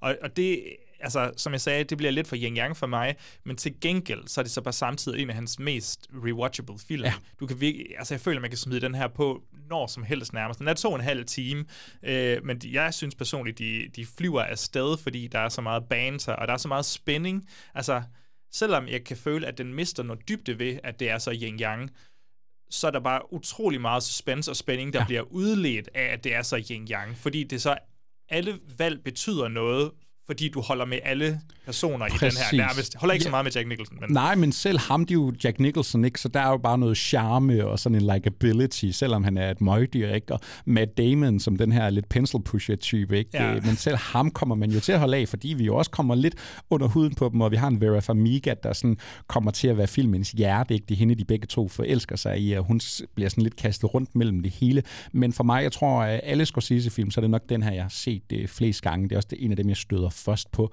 Men for mig er det energien i den her film, altså samspillet, replikkerne, den der sådan ultramaskulinitet, der kommer til udtryk i den her verden, som han jo har brugt i mange af sine film, ikke? men det der sådan ophøjet Boston gangstermiljø, og altså hvis jeg skulle, nu, nu er det De Niro, der fylder rigtig meget, sådan er det bare, når man snakker uh, Scorsese. Jack Nicholson er jo nok min yndlingsskuespiller of Ja. all time. Så at se ham som sådan en lidt afdanket gangsterchef, men øh, som er rap i replikken, sidder og laver rottelyd som en anden galning, men også kan slå fra sig og virkelig har ordet Mm. i sin magt, ikke? Og så give modstand til noget Leonardo DiCaprio, lidt yngre, ikke? Og Matt Damon og alt det her. Og så ja, bare selv, når du har en, er det Mark Wahlberg, der også vinder en Oscar for Best Supporting Actor, selvom han er med i filmen i syv minutter sammenlagt, måske ikke. alle gør bare indtryk. Energien er bare through the roof, og så er den jo bare skidespændende, og det er ligegyldigt, om jeg ser den første gang eller tiende gang. Altså, The Departed, den kan ikke rigtig gå galt med. Og, og det er sådan en energi, han opretholder sådan igennem karrieren, altså når man kommer op til, altså kronologisk kommer op til Wolf of Wall Street, og han er, hvor gammel han nu end er der, 70, og det er bare stadig energien af der. Det er det, det er det. Altså, tænk at være, hvad er han her, øh, The Departed, jamen han er vel en 50-60 år måske, ikke? 65, nej, lidt Ja, længere, tror jeg. men altså, tænk at have den her energi i din film i den alder, og det er din, øh, det ved jeg ikke, 28. film. Eller Ja, ja. Altså, det er altså noget, instruktører kun tør drømme om. Vi springer videre til en øh, 6. plads. Nu øh, skifter vi lidt væk fra alt det der med gangsters. 1982, Robert De Niro, han er tilbage. Vi skal snakke om The King of Comedy. Jeg synes, det er sjovt, at vi går fra en af de mest rewatchable til en af de... den, den er næsten du ved, utålig at gense den her film, The King of Comedy. Den er så cringe. Hvis man virkelig er fan af clown og Ja. cringe comedy, så synes jeg, man skal hoppe ombord på, på King of Comedy. Men for fanden, den, den er simpelthen så hård. Og det er en, der... er Til, altså, jeg har kun set den to gange, men første gang, der tænkte jeg med det samme, nå, det er jo et mesterværk, og anden gang var jeg sådan, nå, det er stadig et mesterværk, men den er bare ekstra cringe i Ja. anden omgang. Hvad er det, der er så øh, cringe ved den? Vi Jamen, følger øh, Robert De Niro som øh, Rupert Pupkin. Ja, vi skal jo næsten sige hans navn forkert, som alle andre Ja. filmen gør, uh, Robert Pipkin. Øhm, øh, og han er, en, øh, han, vil gerne, han er sådan en wannabe-komiker. Han er on the rise. Altså, hvis det lyder genkendeligt, det her, så er det fordi, I måske har set den film, der hedder Joker, som ikke har en original, original tanke som også har en Robert De Niro, og øh, måske desværre lidt det King of Comedy er mest kendt for i dag, at det var den Joker lidt kopieret, og så kan vi jo så alle sammen kæmpe om, hvad for en Lidt kan vi kopieret. bedst, eller ja, kopieret rigtig meget, så kan vi så kæmpe om, hvad for en var egentlig bedst, hvis det nogensinde var en diskussion, Joachim. Det har aldrig været en diskussion, men den handler så om Robert Pipkin, der øhm, direkte... Øh, han, han er jo mega fascineret af Jerry Lewis' øh, karakter. Øhm, hvad hedder han? Jerry Langford eller sådan Ja. noget, tror jeg, han hedder i filmen. Øhm, som er sådan en talkshow-host, og Robert Pipkin vil så gerne, Pupkin vil så gerne være komiker, og så ligesom være en af de fyre, der er inde på hans show, og så bliver han en kæmpe stor kendt komiker. Det er basically det. Men det, den egentlig handler om, det er jo fanatisk besættelse af berømtheder. Ja. Så De Niro, han går jo endda så langt til, tror jeg godt, jeg kan slippe, det er jo nærmest en time film, altså, men han, endnu, han, han vil simpelthen så gerne være øh, berømthed, at han bortfører kidnapper ja. øh, Jerry Langford her, og så udvikler sig ting og sager, som jeg ikke vil røbe. For jeg tror, den er lidt underkendt, underset i Jamen, hvert det fald. tror jeg. Jeg har kun set den én gang, og det er altså også ved at være en håndfuld år siden. Men øh, nu når du lige har den friske i hukommelsen, altså har den de der... Fordi jeg, jeg tænker på den som en lidt atypisk Scorsese-film mm. i hans repertoire, ikke? Fordi man netop hurtigt kommer til at tænke på gangsterfilm. Vi har jo stadigvæk en Robert De Niro. Altså, kan du sådan pinpointe nogle Scorsese-touches i den her film? Altså, Jamen, så, så skulle det være villigheden til at, at arbejde med de der karakterer, der, der bevæger sig på, på grænsen mellem, altså, held, antiheld, hvad har vi lige med at gøre her? Vi er nok på, igen, antihelte-niveau, og, og det bliver fuldstændig udforsket, men den er atypisk. Den har heller ikke samme visuelle sådan, flair som de andre film. Og så synes jeg også, at og jeg tror, ikke, det, jeg tror ikke, det er rigtigt, men jeg synes, der er mindre brug af musik i den her film. Ja. Jeg synes faktisk, den kan være lidt kold og distancerende på nogle punkter, fordi at han er så interesseret i at, at gå ind i den mentale tilstand på Rupert Pupkin, som har de her, altså han, han er så besat, at han har sit eget talkshow nede i kælderen, øhm, hvor der selvfølgelig ikke er nogen tilskuere, men hvor der er et øh, sådan cardboard cutout af Liza Minnelli ved den ene side, og så Jerry Lewis, Jerry Langford på den anden side, og så kommer han jo sådan, ah, Liza, og det er jo lidt sjovt med New York, New York, Ja, gør det her. Ja. Øhm, så han er jo fuldstændig bimmer, fuldstændig isoleret, altså han er jo ren og skær incel, øh, hvis vi kigger på det den dag i dag. Altså, hvis det havde været 2023, så har han siddet på et eller andet 4chan Reddit-board og været fuldstændig ja, besat af Jerry Lewis derinde. Den var jo virkelig en fiasko, kan jeg se. Ikke? Den kostede Kæmpe 19 fiasko, millioner, ja. den solgte kun uh, 2,5 millioner ja. dollars. Man kan godt sidde med sådan en fornemmelse af, når du også kigger på en film som Jokers uh, succes, ikke? som jo så snakker ind i en Batman-IP, ikke? men du kan godt sidde med den der følelse af, at der, den er nok blevet misforstået i sin tid. Folk har nok ikke fanget, hvad fanden den Det- her film egentlig ville. det er måske den mest den, den film af Scorseses film, der kiggede sådan bedst ind i fremtiden. Øh, alt, alt, hvad Rupert Pupkin gør i den her, føles nærmest som taget ud af berømtheder af Ja, noget og 2020, 15 Minutes of Fame, og vi kan Ja. alle sammen lave podcasts, vi kan day alle than- sammen være på, ja, men præcis, ikke? vi kan alle sammen være på Instagram, vi vil alle sammen mænge os i noget anerkendelse og berømmelse. Ikke? Nu, øh, det er jo film, han laver efter Raging Bull to år efter, ikke? og der har du haft en Scorsese præstation, eller en øh, Robert De Niro undskyld, præstation om noget, ikke? og øh, vi må se, om den dukker op i vores øh, top 10 her fremad, hvad der ellers dukker op af Robert De Niro, men hvis vi nu siger King of Comedy, The Irishman og Cape Fear, altså hvor ligger King of Comedy i det? i det spektrum. Er det, det hans bedste præstation indtil 100 videre? procent. Ja. Men, og fordi den er så anderledes, og det er en De Niro, man nærmest aldrig ser, men, men den, den sådan den vekselvirkning, der er imellem, at du kan ikke lade være med at have sympati for ham her, indtil han så bruger det på en anden måde, og det må, måden han leverer de stand-up comedy-bidder, han egentlig leverer, det er lige perfekt middelmådet. Det er lige til, at du når, du når lige at tænke, mås- måske er han egentlig god nok til at kunne blive King for a Night. Øh, men man er ikke helt sikker, og, og han, han nailer den simpelthen bare. Jamen, jeg tror også, det er det, sådan er en- så svært at sætte ord på nogle gange, hvad der er så godt ved skuespil. Jamen, jeg det tror... her er bare nu- nuanceret. Præcis, og det er sådan en type karakter, jeg elsker. Det kan være, det snakker ind i mine egne usikkerheder og sådan noget. Men de der, altså, hvis du kan give mig et portræt af en mand, der i bund og grund skal acceptere, at han er fucking middelmådig. altså, jeg synes, det, det, så får du nogle af de mest spændende karakterportrætter. Jeg kommer altid, altså, Amadeus øh, Salai, ja. der er ikke en af de største karakterportrætter nogensinde for mig, fordi det handler bare om, du kommer aldrig til at være den bedste. Jeg synes, det er fantastisk. Vi holder en øh, pause her, fordi nu har vi altså overdynget Martin Scorsese med kærlighed, men det kan være, at vi skal prøve at se, om det overhovedet kan lade sig gøre at finde nogle øh, kritiske ord ind. Jeg har i hvert fald lagt lidt provokationer frem til dig, Joachim, Fedt, så øh, må vi se, hvad der sker. My observation is that the filmmakers of substance need support. Yeah. And the problem is the uh, amusement park films, uh, the Marvel type pictures, where, where the theaters become amusement parks. That's a different experience. And it's like, it's not even, it's, I was saying earlier, it's not cinema, it's something else, you know, whether you go for that or not, but it is something else and they shouldn't be invaded by it. Let's say a family wants to go to an amusement park. That's a good thing, you know? And at the amusement park, there's these cinematic expressions. They're new art form. It's something different from films that are shown normally in theaters. My concern is losing the screens to uh, massive theme park films. They've got real cinema on the run, so to speak. There's no, it's very difficult for films of substance. uh, where can they be shown? The theaters are taken over. That's a big issue. Uh, and we need the theater owners to step up to allow theaters to show films that are narrative films. Jeg hå- jeg håber, du ved, den ligger på dig, til at skulle uh, rile mig op. Uh, Ja, jamen jeg har brug for et øh, Joachim Jelle rant nu, fordi øh, Joachim, jeg kommer til at stikke lidt til dig nu. Jeg har nemlig skrevet mine noter her. Øh, Martin Scorsese, han er jo udtalt ofte i pressen, og især nu om dagen, når han er aktuel med en film, men han har jo også nået en alder, hvor han lidt, ja, nok bare snakker det, han har lyst til at sige, de ting. Og der er nok også nogle journalister, der opildner ham til at sige nogle ting, eller i hvert fald hiver noget Ej, ud af det. Kontekst. Det, må vi mig. øh, lige snakke os lidt nærmere ind på.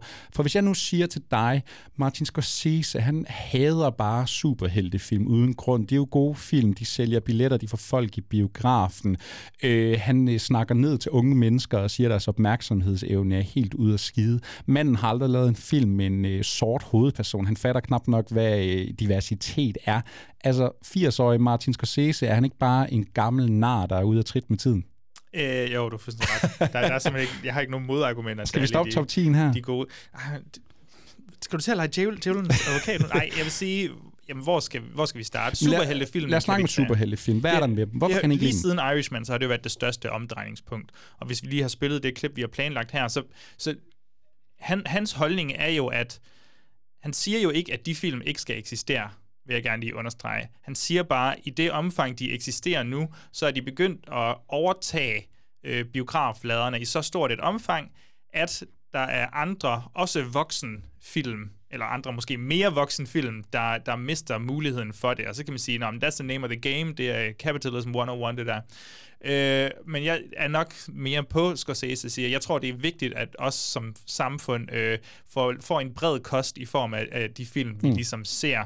Øh, der er nogle superheltefilm, jeg godt kan lide, der er nogle, der er bedre end andre. Så er der en rigtig... Nu siger jeg superheltefilm, jeg synes faktisk, vi kan gøre det bredere end det. Altså tage sådan noget som Fast and the Furious med ind over og sådan noget. Der, der er en, en blockbuster-tendens ja. til, at det skal være crazy og og, og, og mindre fokus på filmhåndværket, og mere Jo, fokus på, øh, på 150 øh, CGI-animatorer, Man kan jo se også nogle og reaktioner på det. Et firma som A24, der slår sig op på virkelig at skubbe til kunstnere og levere noget originalt. Ikke? Nu har de jo lige udtalt sig, vi kommer til at satse på noget lidt mere sikkert. Vi ja. kommer til at prøve at ramme nogle IP'er. Det kunne være noget fredag den 13. eller Halloween, de har smidt nogle penge efter. Ikke? Øh, så måske allerede der kan man se nogle konsekvenser af, at øh, de her superheltefilm, hvis vi nu skal gøre dem til skurken, ikke? Altså, de tager faktisk plads for andre. Er det det, han ligesom er ude efter at kritisere? Ja, altså, jeg tror også, hvis man skal være helt ærlig, så tror jeg også, han siger, at de har lidt mindre substans. Mm. Og Men hvad så, hvis man sidder derude, og jeg Jamen, du kan godt sige, at der er nogle dårlige Marvel-film, men Infinity War, et mesterværk inden for superheltefilm. Øh, Mm. Den tredje Thor-film, Ragnarok, de der, de er rigtig gode, ikke? Og så står gamle Marty og kalder dem for livløse karuseller. Altså, skal man finde sig i det? de, det må man jo, det er jo virkelig op til en selv, om, om hvor sur man vil blive over det. Altså, jeg vil jo, jeg tror, jeg tror heller ikke, at, at, at han mener, at de alle sammen across the board er lortefilm. Jeg tror bare, han mener, at det er film af en anden slags substans.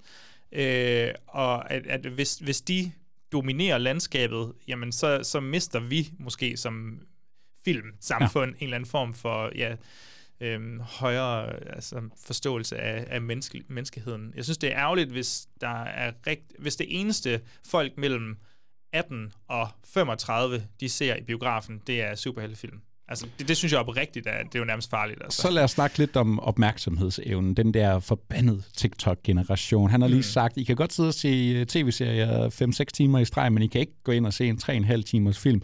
Du er nødt til at have en guide til at komme igennem The Irishman, hvordan du kan bryde den op, så du kan øh, få dig en lur ind Ja. imellem med de der gamle mænd der. Øh, tror du, Martin Scorsese, altså er han bare efter den unge generation? Er det ham, der ikke fatter, hvad unge mennesker vil have nu om dagen?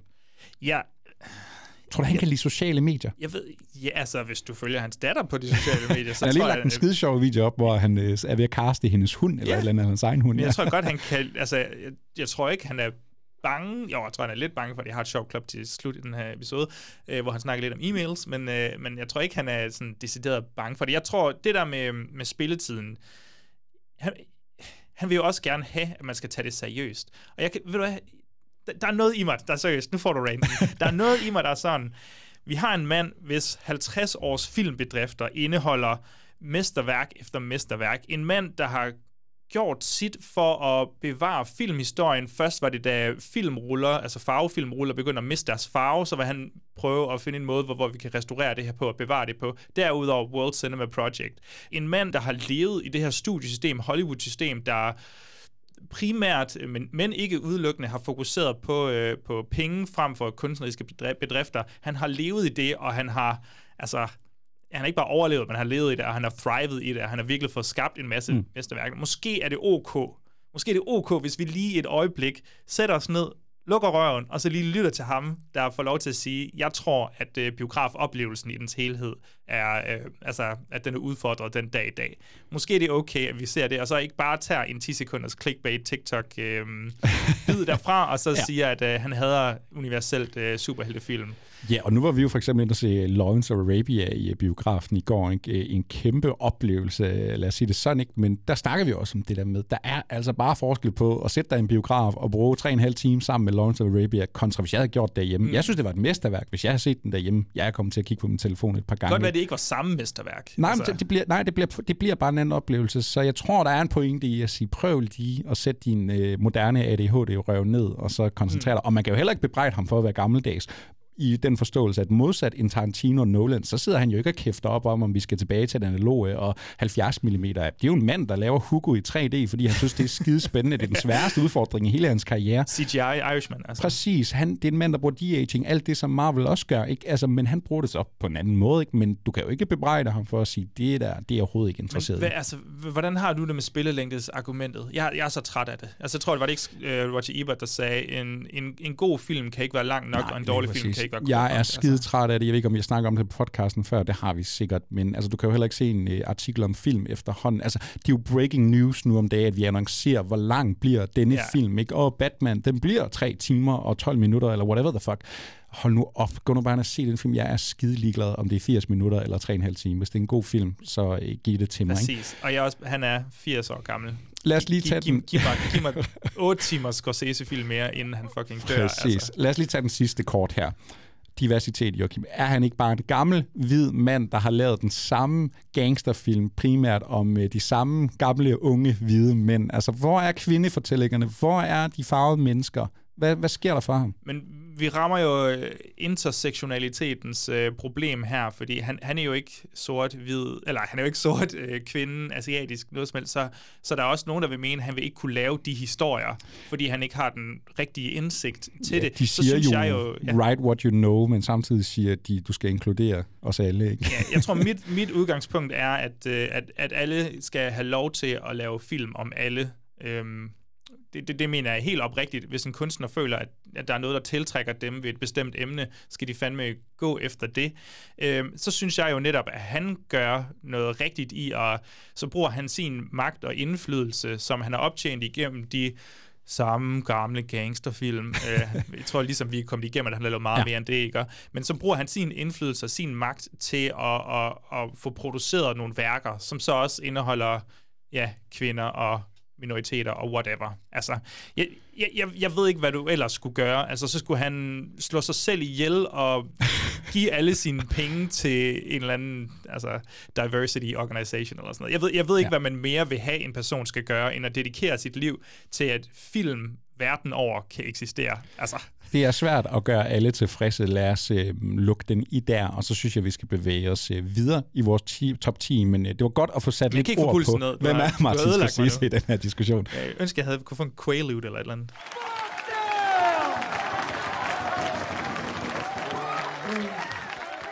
Oh, oh, oh.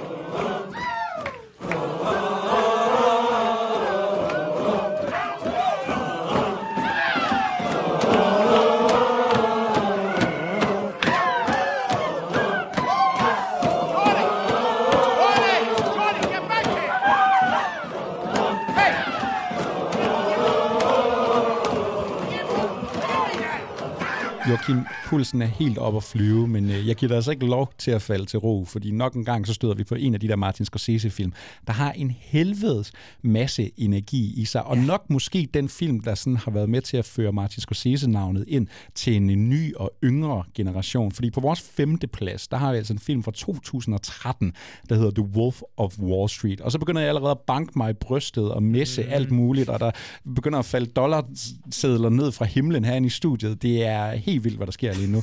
Leonardo DiCaprio, øh, mange vil sige, måske hans bedste Martin Scorsese-præstation. The Wolf of Wall Street, vil du ikke lige sætte lidt ord på øh, kærligheden her til en femteplads? Jo, jo, jo. jo, jo. Altså, det, det er jo sådan en film, jeg, jeg tror også, den bliver anerkendt som en af hans helt store muligvis mesterværker. Ja. Også, den har fået lidt kritik med sig. Jeg føler også, det er en, der ligesom, ligesom med Fight Club for eksempel, lidt er blevet haft den der vekselvirkning også. Øh, skal man have den for, hvad den repræsenterer, eller... Ja, men, øh, men, men altså, dens renommé anno 2023 er jo nok her med 10 år på banen. Det, det er jo det her mesterværk, og det er også hans vist nok mest bedst indtjenende Det tror jeg, film. den kostede 100 millioner, den tjente 406 millioner ja. dollars, og det er altså ret meget for en Martin Scorsese-film. Perfekt for ham, og vi har jo, altså, og det der er så fedt ved den er også, at uh, vi har Jordan Belfort. Han er jo en sælger, han skal jo overbevise folk om, at de skal købe hans lort men endnu vigtigere, Martin Scorsese er også en sælger i den her film. Han er, han er en fantastisk sælger med lidt bagtanker, fordi han sælger dig den her fantastisk underholdende historie fuld af stoffer, damer og alkohol og whatever. Øh, alt det, som kapitalisme og USA især har indoktrineret folk til at ligesom tro, det er det, I skal opnå med jeres liv. I skal blive rige, kæmpestore øh, superstjerner. Og det er jo egentlig fedt nok, langt hen ad vejen, man, man føler lidt, man er med på den der fest, øh, festtur sammen med mm. Leonardo DiCaprio, tænker en rigtig god festmakker, og så øh, lige pludselig så kommer man i tanker om, og så sidder man der i biografsædet der hjemme i sofaen, åh, oh, nu rammer tømmermændene. Ja. og så synes jeg, at den sidste time, der kan man sidde sådan og føle sig helt beskidt over, at man nærmest synes, at det var egentlig ret tiltrækkende. Den der, noget i den der livsstil var tiltrækkende. Genistregen er jo, at han kan gøre så ægle mennesker, så ægle en kultur, at den kan han gøre så tillokkende. Og jeg kan da også se, altså jeg har set uh, Sales Corp reklame reklamer online på nettet, hvor der er folk, der prøver at leve sådan en Wolf of Wall Street-drøm, hvor det er at gå op og slå med klokken, når du laver taler, der kommer champagnepiger ind, som snakker ind i noget toxic masculinity-kultur, og det er jo også noget, der virkelig har været kritikken af den her. Men du synes, det er helt berettiget, altså at Scorsese kommer i mål, også med en kritik af et menneske som Jordan Belfort? Jamen igen, det er måske den her film, mest af alle af hans film, der sætter den store diskurs op omkring ideen om, er portrættering lige med accept af livsstilen, eller er det en kritik af? Øh, og jeg synes, det her, det er jo... Altså, hvis du ikke sidder den sidste time og har det på samme måde, som jeg formoder, du også har, men som jeg i hvert fald har, det der med, at åh, det er, jo, det er jo så beskidt det her. Det er jo usel, det er jo moralsk rådent. Mm. Hvis du ikke har den følelse, så kræver det, så synes jeg måske, man skal overveje at kigge lidt mere ind af. Altså, jeg føler, at, øh, at det er måske en af de sådan vigtigste film i nyere tid, også efter børskrakket og alt muligt. Altså, det er sådan... Ja, og tænk, altså nu snakker vi lidt om det med en film som The Departed. Det kan er 70 år, da Wolf of Wall Street udkommer. Prøv lige at tænke dig at have den der sådan coked up energi, der er altså 300 km i timen i den her øh, film. Jonah Hill, Leonardo DiCaprio, ja, ja. Oscar-præstation. Jeg ved ikke, om Margot Robbie er nomineret. Det tror jeg ikke, hun er. Men det er der, vi møder hende i hvert fald. Ja, det er der, hun bliver introduceret for verden. Ikke? Og, men jeg synes også, der er det der i. Det er ikke noget, film bruger super meget, men der er blandt andet måden, han fortæller historien på, hvor nu blev han lige i tvivl om, hvad farve var den der øh, Lamborghini. Ikke? Hvor sådan, der er også noget unreliable narrator her. Jordan mm. Belfort, han, vil, han kunne finde på, han vil, for, han vil sælge dig hvad som helst. Han vil sige hvad som helst. Det her, det er sgu nok ikke nødvendigvis den sande udgave af, hvem uh, Jordan Belfort helt Formentlig er. ikke, nej. Og endnu en uh, Rise and Fall anbefaling, og jeg vil også sige, øh, nu har vi kun haft to DiCaprio-film på vores uh, top 10. Der kommer ikke flere, det vil altså sige Gangs of New York, The Aviator, ja, Killers of the Flower Moon havde vi ikke plads til øh, anyways, men der er ligesom nogen, det er det, det, der var, det The Parted, Wolf of Wall Street. Er det her DiCaprios bedste præstation, hvis vi ikke kun tager Scorsese-film? Er det her, han shiner aller, allerbedst? Åh, stor slåskamp i hvert fald med, øhm, det er jo, du ved, hvordan, hvordan sammenligner man Wolf of Wall Street med Revenant for eksempel? Ja. Altså. Eating Gilbert Grape. ja, nej, men, men jeg tror, Killers of the Flower Moon, øh, jeg synes faktisk, han leverer noget vildt øh, skuespil der, som jeg glæder mig til at snakke lidt om. Øh, jeg tror, mange måske kan misforstå hans arbejde i den, ja. men Wolf of Wall Street er i hvert fald hans mest karismatiske. jeg tror, det er nok en af sådan, Scorseses mest sådan, altså mainstream-rammende film, en ja. af de mest citerbare. Folk elsker den her energi. Jeg har sgu aldrig rigtig hørt nogen, der sagde, den kunne jeg faktisk ikke særlig godt lide. Jeg kan huske, jeg så den på premieren. Vi var otte gutter inde og se den, ikke? og man får nærmest, ja, lige før, ikke? og man får næsten lyst til at hamre sig på brystet. Quaaludes og popcorn. Fordi man bliver så grebet af den her livsstil og den her vision, hvilket jo er dybt forkasteligt, men også bare føles helt rigtigt. Ja. En uh, fjerdeplads skal vi frem til. Vi starter skulle lige i 1980 her. Raging Bull. Oh. Robert De Niro, han er tilbage som møgsvinet uh, Jake LaMotta. Han har taget 20 kilo på, og han har også trænet sig lidt op. Han uh, giver en af sit livs vigtigste præstationer i den her film, Joachim. Jeg kan, jeg kan spørge dig om noget. Er, er Jake LaMotta en af sådan Scorsese's ondeste karakterer? Ja. Yeah. Kan, kan, du, kan du finde en vej ind i ham, hvor du tænker, åh, oh, Nej. Jeg for, du er så, der er noget empatisk, sympatisk ved dig alligevel. Jeg synes, jeg synes virkelig, han er en led son of a bitch. Han er virkelig en satan, og øh, det går endnu mere ondt, fordi vi har en Joe Pesci, som han søder og lillebror, og vi har kæresten, der får noget tæsk. Og Jake LaMotta, han er jo en af de der mennesker, der bare eksisterer i verden, som vil have det hele og smadre alt på sin vej, og det bliver jo så meget symbolsk tydeligt gjort i, at manden selvfølgelig er bokser, og øh, Scorsese får det til udtryk i en... Øh, Scorsese, han ligger jo nærmest, han ligger jo på dødens rand på det her tidspunkt. Han er ude i sit øh, mest vanvittige coke-forbrug. Han har levet Jordan yes. Belfort livsstilen, og han ligger øh, faktisk på hospitalet, og Robert De Niro kommer op og siger, jeg har det her øh, manuskript. Er det ikke Paul Schrader, der har skrevet den? Jo, jo. Ja, han øh, kommer med manuskriptet ikke, og siger, jeg har den her, jeg vil gøre alt for, at vi kan lave den her film sammen. Den skal vi lave, Marty. Og det her, det blev, den redder jo Martin Scorseses liv. Altså, det er jo den, der hiver ham ud af sygesengen. De laver den her Raging Bull, ikke? og dem bliver jo altså alle Altså, der er jo mange, der vil anerkende den her som en af de bedste film, der nogensinde ja. er lavet. En af de største skuespilspræstationer, fordi det er en Robert De Niro, der æder scenen. Han går all in. Han spiller den ultra seriøst. Ikke? Han smider kilotappen på.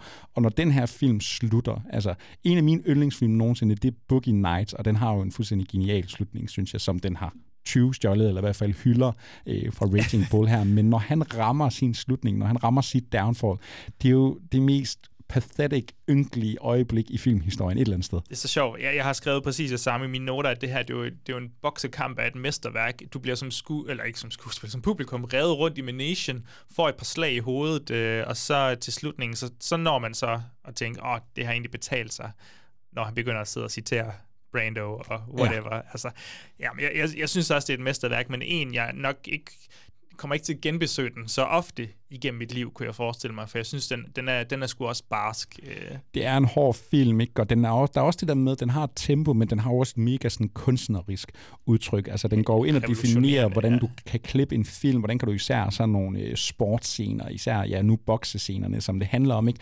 Men også bare, altså, det er jo Rob De Niro, der går ind og laver en Marlon Brando, ikke? Han er jo med til ligesom at hive op i det her method acting, og hvor meget kan du gå ind i en karakter. Altså, jeg tror, der sidder mange skuespillere i dag og kigger mod ham og siger, okay, det er ligesom det her niveau, ja. der et eller andet sted er muligt. Det er det nok ikke for super mange. Øh, den blev nomineret til fem Oscars. Ja, øh, den vinder to, tror jeg, eller vinder den en. Robert De Niro vinder i hvert fald, øh, og det tænker jeg er sådan rimelig fortjent. My name is Paul Hackett. Come over, Paul. What? You didn't just say something just now? Just a guy. Who are you? You don't live here. May I enter? I can't let you in at the moment. I'm in Soho. I don't I don't know the exact location. If you had a mohawk, you could go in. You gotta help me. No, no, no. What is wrong with you? Are you alright? Do you know what this is? Where'd you get that? What's with you? Are you nuts or something? Marcy, Marcy, Marcy, Marcy! Would you just give me a goddamn token? No, goddammit, I cannot give you a token. And tonight I feel like I feel like I'm gonna let loose or something. I feel like I feel like something incredible is really gonna happen here. I mean, I just wanted to leave, maybe meet a nice girl, and now I've got to die for it? Different rules apply when it gets this late, you know what I mean? It's like uh, after hours. Vi har haft et øh, par 80'er titler på vores top 10 her. Vi havde en øh, King of Comedy fra 82, vi havde en Last Temptation of Christ fra 88, og nu har vi lige haft en Raging Bull fra 1980. Og jeg synes jo, 80'erne er sådan sjovt årti i Martin Scorsese, ikke? Øh, i hans filmografi, fordi 70'erne har virkelig defineret ham som sådan en hardcore new wave, amerikansk kritik, øh, nogle af de der store film, han laver der. Og så kommer vi ind i 80'erne, som bliver sådan lidt mere spraglet for ham, fordi den der Last Temptation, den fylder så meget vejen der til. Mm. Så han griber sådan lidt ud i øst og vest. Måske men han, hans bedste årti. Ja, fordi så ender han med at lave nogle forskellige artede film, men han får jo ligesom hævet dem ned i Martin Scorsese-maskinen. Og nu er vi altså i vores uh, top 3. Året hedder 1985, og vi skal til at snakke om After Hours, Joachim. En af de film, der nok er der har skiftet mest mening omkring, eller i hvert fald blevet opdaget her i løbet af de sidste øh, 5-10 år, har jeg lyst til at sige. Uh, After Hours, som er en lille bitte alt går galt på en nat fortælling, der ikke er lavet, så, der ikke var lavet så mange af, før den blev lavet, så er der så kommet flere til. Jeg tror også, vi har snakket om Miracle Mile ja. i podcasten og sådan noget. Øh, en, en lille bitte produktion. Jeg er en, som uh, Scorsese ligesom skulle have fyret afsted, inden han kunne lave noget andet. Det er også her, han møder blandt andet uh, Michael Ballhouse, og de klinger rigtig godt, og der er nogle dejlige skuespillere med. Men også lige en tur væk fra De Niro blandt andet. Det, det er en film, der lige giver ham mulighed for at ja. arbejde med nogle andre, mens de prøvede at finde ud af, om Last Temptation kunne laves agtigt. Ja. Øh, og så, handler, så er det egentlig bare en film, der sådan... Jamen, jeg vil jo sige, at det er en liderlig natterand fuld af misforståelser, absurditeter og mandlige sådan, sådan angst generelt øh, skulle date midt om natten, skulle jeg til at sige, og så sådan jobbie-livet også, jobbier, jobbierne i 80'erne. Ja, og det handler jo bare om ham her, gutten, der egentlig også bare vil have et slag fisse, ja, liderlig natterand. ja, og på vejen til det her, hvad hedder han, Paul Haggett, spillet af Griffin Dunn, et, ja, så øh, også sådan et ansigt, man ville ønske, der havde været i flere ja. Scorsese-film, og bare måske film generelt. Virkelig, virkelig en solid præstation. Han leverer den her sådan lidt lille mand. Han har ikke super meget game, han har ikke super meget at have sin sådan, det her flytteri, fordi han møder jo hvad hedder hun, ja, Rosanna Arquettes karakter på en diner, og så skal han egentlig bare der hjem midt om natten. Og så møder han jo ligesom alle udfordringer på vejen, og det han håbede skulle ske, kommer ikke til at ske, og de mennesker, han troede, han var omgivet af, de var ikke helt de mennesker, og så bliver det altså bare en tur igennem New Yorks gader. Det bliver næsten surrealistisk, surrealistisk, eller sådan lidt Kafka agtigt eller man forsvinder sådan lidt i mørket her, fordi det er after hours, og alt kan ske midt om natten. Øh, jeg elsker simpelthen de mange forskellige detours, vi kommer på. Det er en feberdrøm, vi...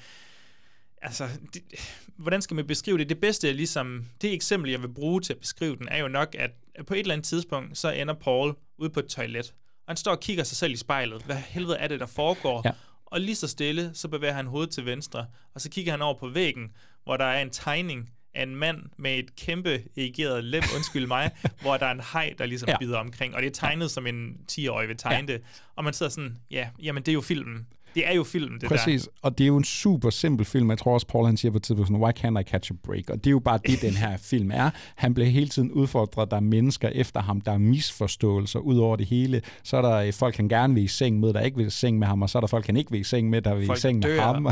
ja, altså alt sker bare i løbet af den her nat. Den dårligste aften, du nogensinde har haft ude i byen, jamen den øh, bliver lige ganget op med 10 her. Ikke? Men så bliver det jo så den bedste aften for sådan nogle filmnørder for os. Og det er sådan en, vi har næsten lige set den sammen, ja. øh, genså den sammen begge to. Og jeg tror begge, vi du ved, øh, lavede et håndtryk og sagde, nå, det er jo nok en af de bedste film, vi har set. Altså, Knus elsker og vi så den sent om aftenen, og det var mørkt udenfor, og, og det føles bare lidt som om, at hov, nu er 100 minutter passeret. Ja. Hvad skete der lige her? Det her, det er, nu har vi snakket meget om uh, Scorsese og rewatchability. Det her, det er sådan en film, jeg har lige set den, og jeg har lyst til at se den hver dag. Jeg har lyst til at vise den til alle, jeg kender, fordi den jo stadigvæk er underkendt på en måde. Jeg ved godt, den har opnået noget kult status mm. efterhånden, og jeg tror, så nogle Criterion, som jo lige har udgivet den øh, i 4K, ikke, og bedste restaurering og alt det her, men hvis du lavede en rundspørgsel hos dem hvert år, indtil den nu udkom, så vil alle deres følgere sige, den vi allerhelst vil se udgivet, det er After Hours, altså ja. fordi den bare har opnået det her renommé. Øh, jeg læste også nogen, der kaldte den en, øh, en parodi på sådan en film noir møder thriller, ikke? Mm. Og jeg kan godt se lidt af den der sådan nattestemning, den der storbyen, der spiller en karakter. Der er lidt noget femme fatale på spil med de her damer, han møder på sin vej. Jeg tænker også, det der M, for eksempel, altså øhm, seriemorderfilm. Ja, jamen M, præcis, og, med... og, og det der fatalistiske i, at fra han sætter sig ind i taxaen, og han, hans øh, dollarsedler, de sidste penge, han har tilbage, de blæser ud af vinduet, yes. fordi taxichaufføren kører, kører alt for hurtigt. Ja. Fra det sekund, og det sker altså ja, fem minutter ind i filmen, ikke? jamen så kan det kun gå galt nu. Der er ingen vej tilbage, og han står foran døren ved den søde pige, ikke? og øh, der kommer de der nøgler, der bliver kastet ja. ned, og det der øh, oh, torden, der bare lyder. Ikke? Og så ved du bare, nu skal vi ud på en D-road de næste 90 minutter, og så vil jeg lige lige sige, Griffin Dunn, altså det her, det er jo sådan en præstation, der kan få ham op. Den ene præstation, det er jo sådan en, der gør, at vi burde snakke om ham den dag i dag. Han Du er har så lige set American Werewolf. Ja, hvor han spiller den døde makker, ikke? Og han har bare sådan en charme, og det er også en lidt et passion project for ham, fordi han får lov at spille hovedrollen, han er med som producer, han er virkelig sådan inde i den her, og han er jo ikke en fyr, vi sådan rigtig kender som skuespiller. Nej, han er jo ikke, det er jo ikke, fordi han er gudsmuk, og Nej. det er heller ikke, fordi man tænker, at han har De Niro's øh, evner, men det er jo en film, hvor jeg sådan, du kan, De Niro kan ikke spille den her rolle. Det, Nej. jeg tror, det er en af de Præcis. få roller, De Niro ikke kan spille, fordi De Niro er fucking De Niro, og hver gang du ser ham, så er der et eller andet med ham. Det her, det er, han skal være en lille spinkel, Griffin Dunn-agtig fyr, der går nervøst rundt, men nogle gange lader han øh, sine hormoner tale for Jamen, sig, og, og andre ved- gange, så bliver han bare sur og Præcis. fornærmet. Sådan. Og han skal have lige nok charme til, vi kan lide ham. Ikke? Men ja, han er også en kujon, han er et skvat, han er udulig. Altså, han kan jo intet, men han bliver bare ført rundt i managen. Ikke? Og nu snakker du øh, med The Party, der de her yin-yang. Ikke? Det er det der spil i, at den ene aktion fører til noget andet, ikke? og øh, så er der et callback til noget, der skete tidligere. Nu får det en konsekvens senere ja. på aftenen. Altså, den er også bare super godt skrevet, den her. Og øh, Michael Ballhaus på øh, kameraet, ikke? det bevæger sig hele tiden. Det er det, der er så meget. Der Nu- er så mange setups i det her, og, det var, og de troede jo, at filmen kunne ikke blive lavet på den kort tid, de havde til at optage, øh, hvor, det så, hvor, de, hvor de så hævde Michael Ballhaus og var ind, og han var sådan, kiggede lidt rundt, ja, ja det kan jeg godt gøre, ja. det kan jeg godt gøre. og, og, så tror jeg ligesom, det er det, der er med, Scorsese har aldrig set noget lignende nærmest, at de Nej. kunne lave så mange setups på så kort og, tid. og, og det er også det, der bare giver energien i den her film. Kameraet bevæger sig hele tiden. Der er hele tiden gang i et eller andet, med mindre, altså ligegyldigt om det er et blik eller en aktion, ja. eller nu skal han videre til næste destination. Og jeg vil også lige sige, Rosanna Arquette, hende har jeg altså dyrket lidt på det seneste. Hende er ved at blive lidt småforelsket på, og øh, det starter nok her med After Hours. Vi skal videre til en øh, anden plads. Det kan være, der sidder nogle Scorsese-kender derude og tænker, jamen After Hours i en top 3, det var måske lidt Ja, det er overraskende. spicy måske, ja. Men der er nogle titler, vi mangler, og må ikke det kunne tænkes, de kommer i spil nu. Og øh, et eller andet sted, så kunne vi jo faktisk godt tage vores øh, anden og første plads på samme tid. Men øh, algoritmemaskinen, Joachim, Ah, den har ligesom afgjort, at øh, der skulle tages et valg her. Vi skulle have en anden Du har og første den på plads. en meget bestemt måde. Faktisk, min første plads, det er jo den, der ender på en anden plads, så du ender jo egentlig som vinder i det her scenarie. Ja, Men på en anden plads over de bedste Martin Scorsese-film, jamen der har vi også filmen, der på mange måder har defineret alt, hvad han er. For i øh, 1976, der kommer der altså en lille, lille film, der hedder Taxi Driver. Yes. Øh, Schrader igen, selvfølgelig. Ja. Første samarbejde. Ham har vi lavet fire afsnit om, man kan hoppe tilbage og høre. Præcis.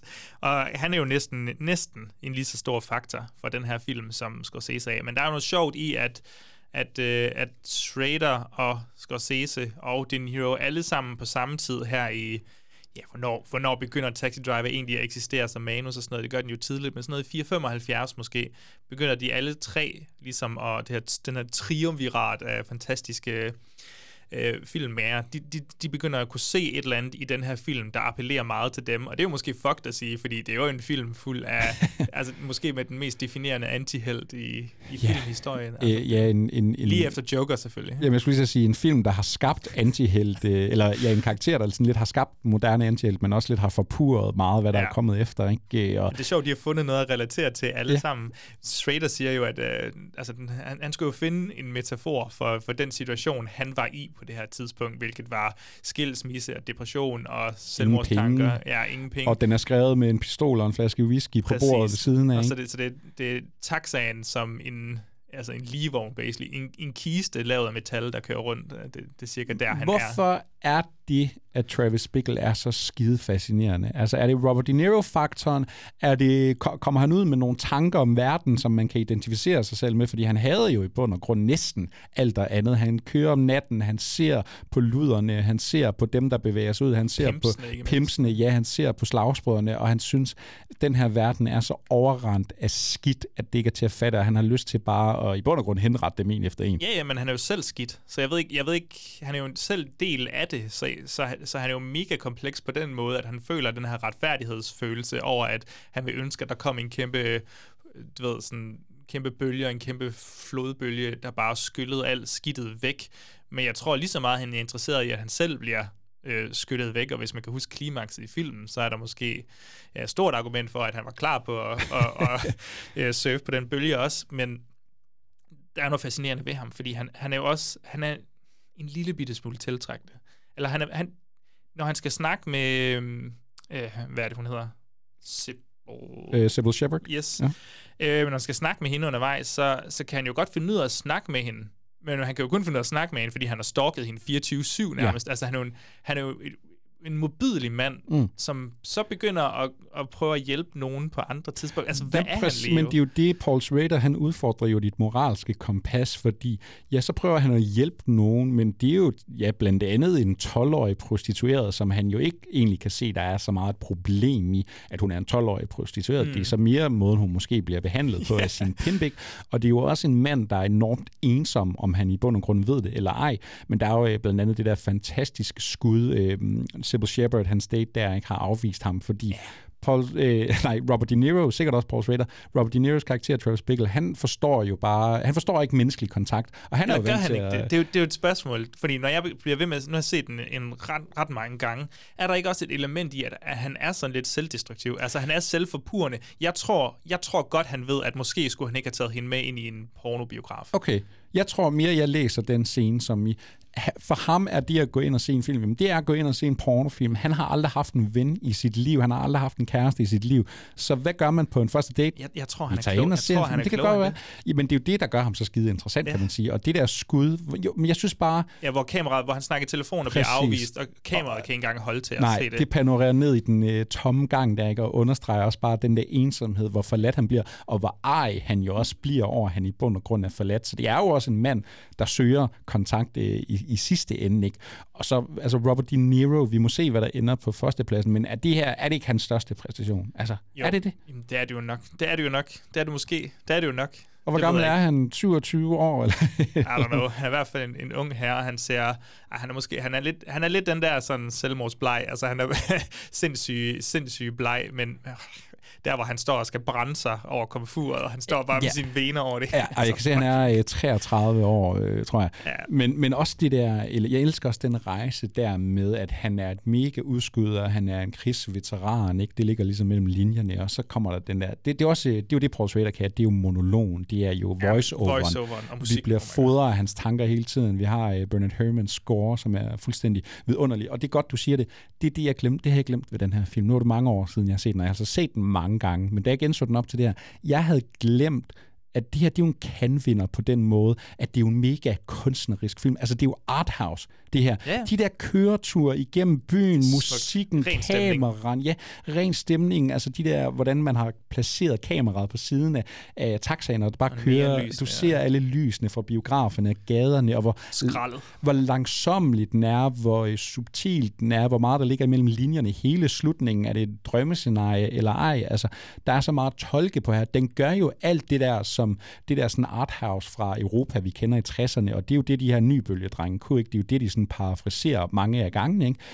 Altså, Taxi Driver, den er den største af dem alle for mig til at gøre det.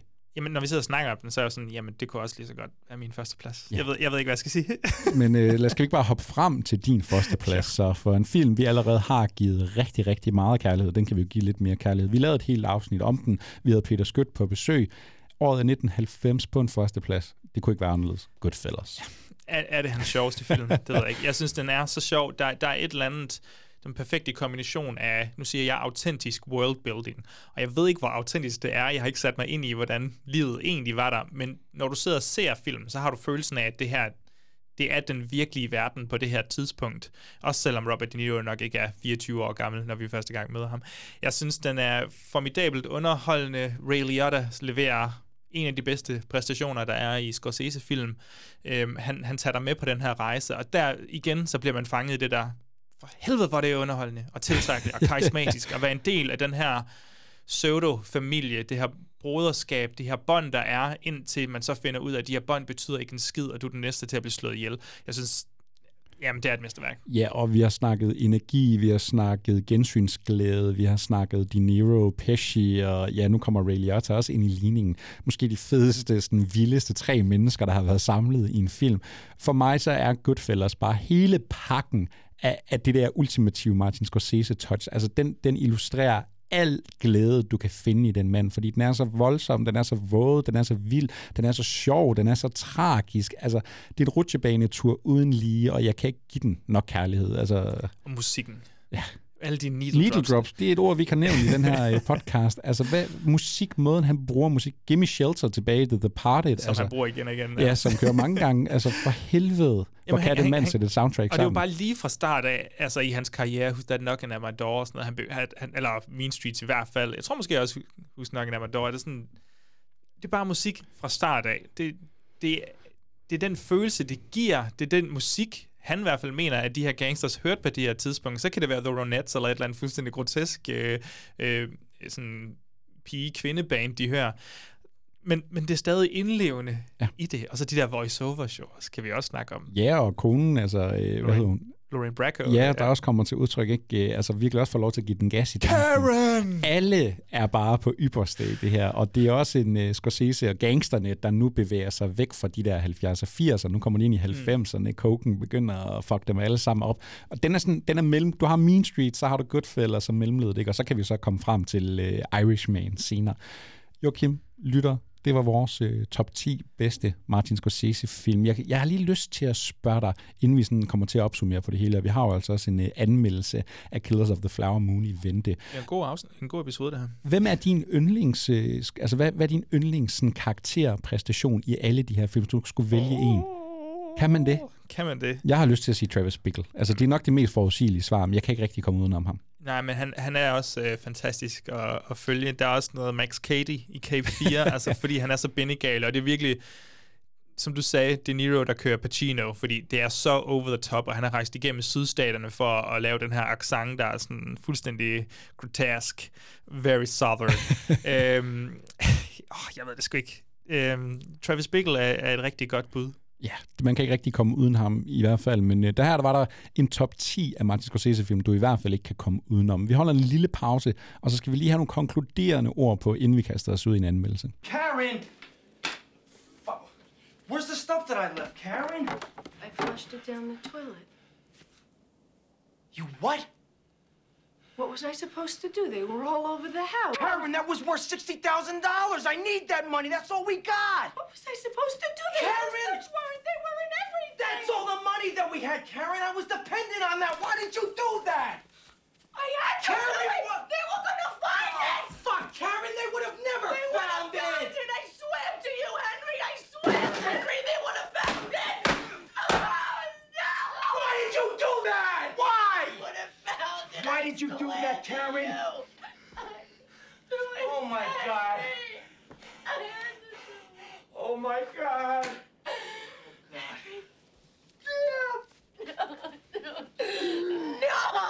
Nu er det jo vores øh, samlede liste her, Joachim, så det er jo ikke kun din egen liste. Jeg har haft lidt indflydelse på din smag i dag. Kan du, øh, kan du dog stå inden for vores top 10 her? Jeg synes, det er en helt fin øh, top 10.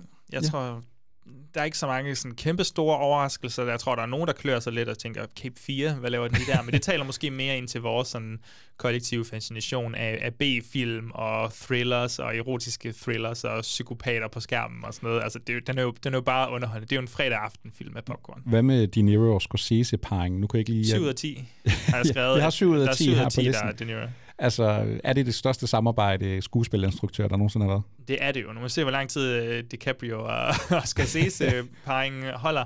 Men øh, der er nok ikke noget, der slår det. Genså du øh, og, og, og så på ny måske? Altså, har du ligesom været igennem hele filmografien op til at lave det her øh, mastodontarbejde? Nærmest, Ja. ja. nærmest. Altså, jeg har som sagt set alle hans film, og så er der mange, jeg genså. Ja.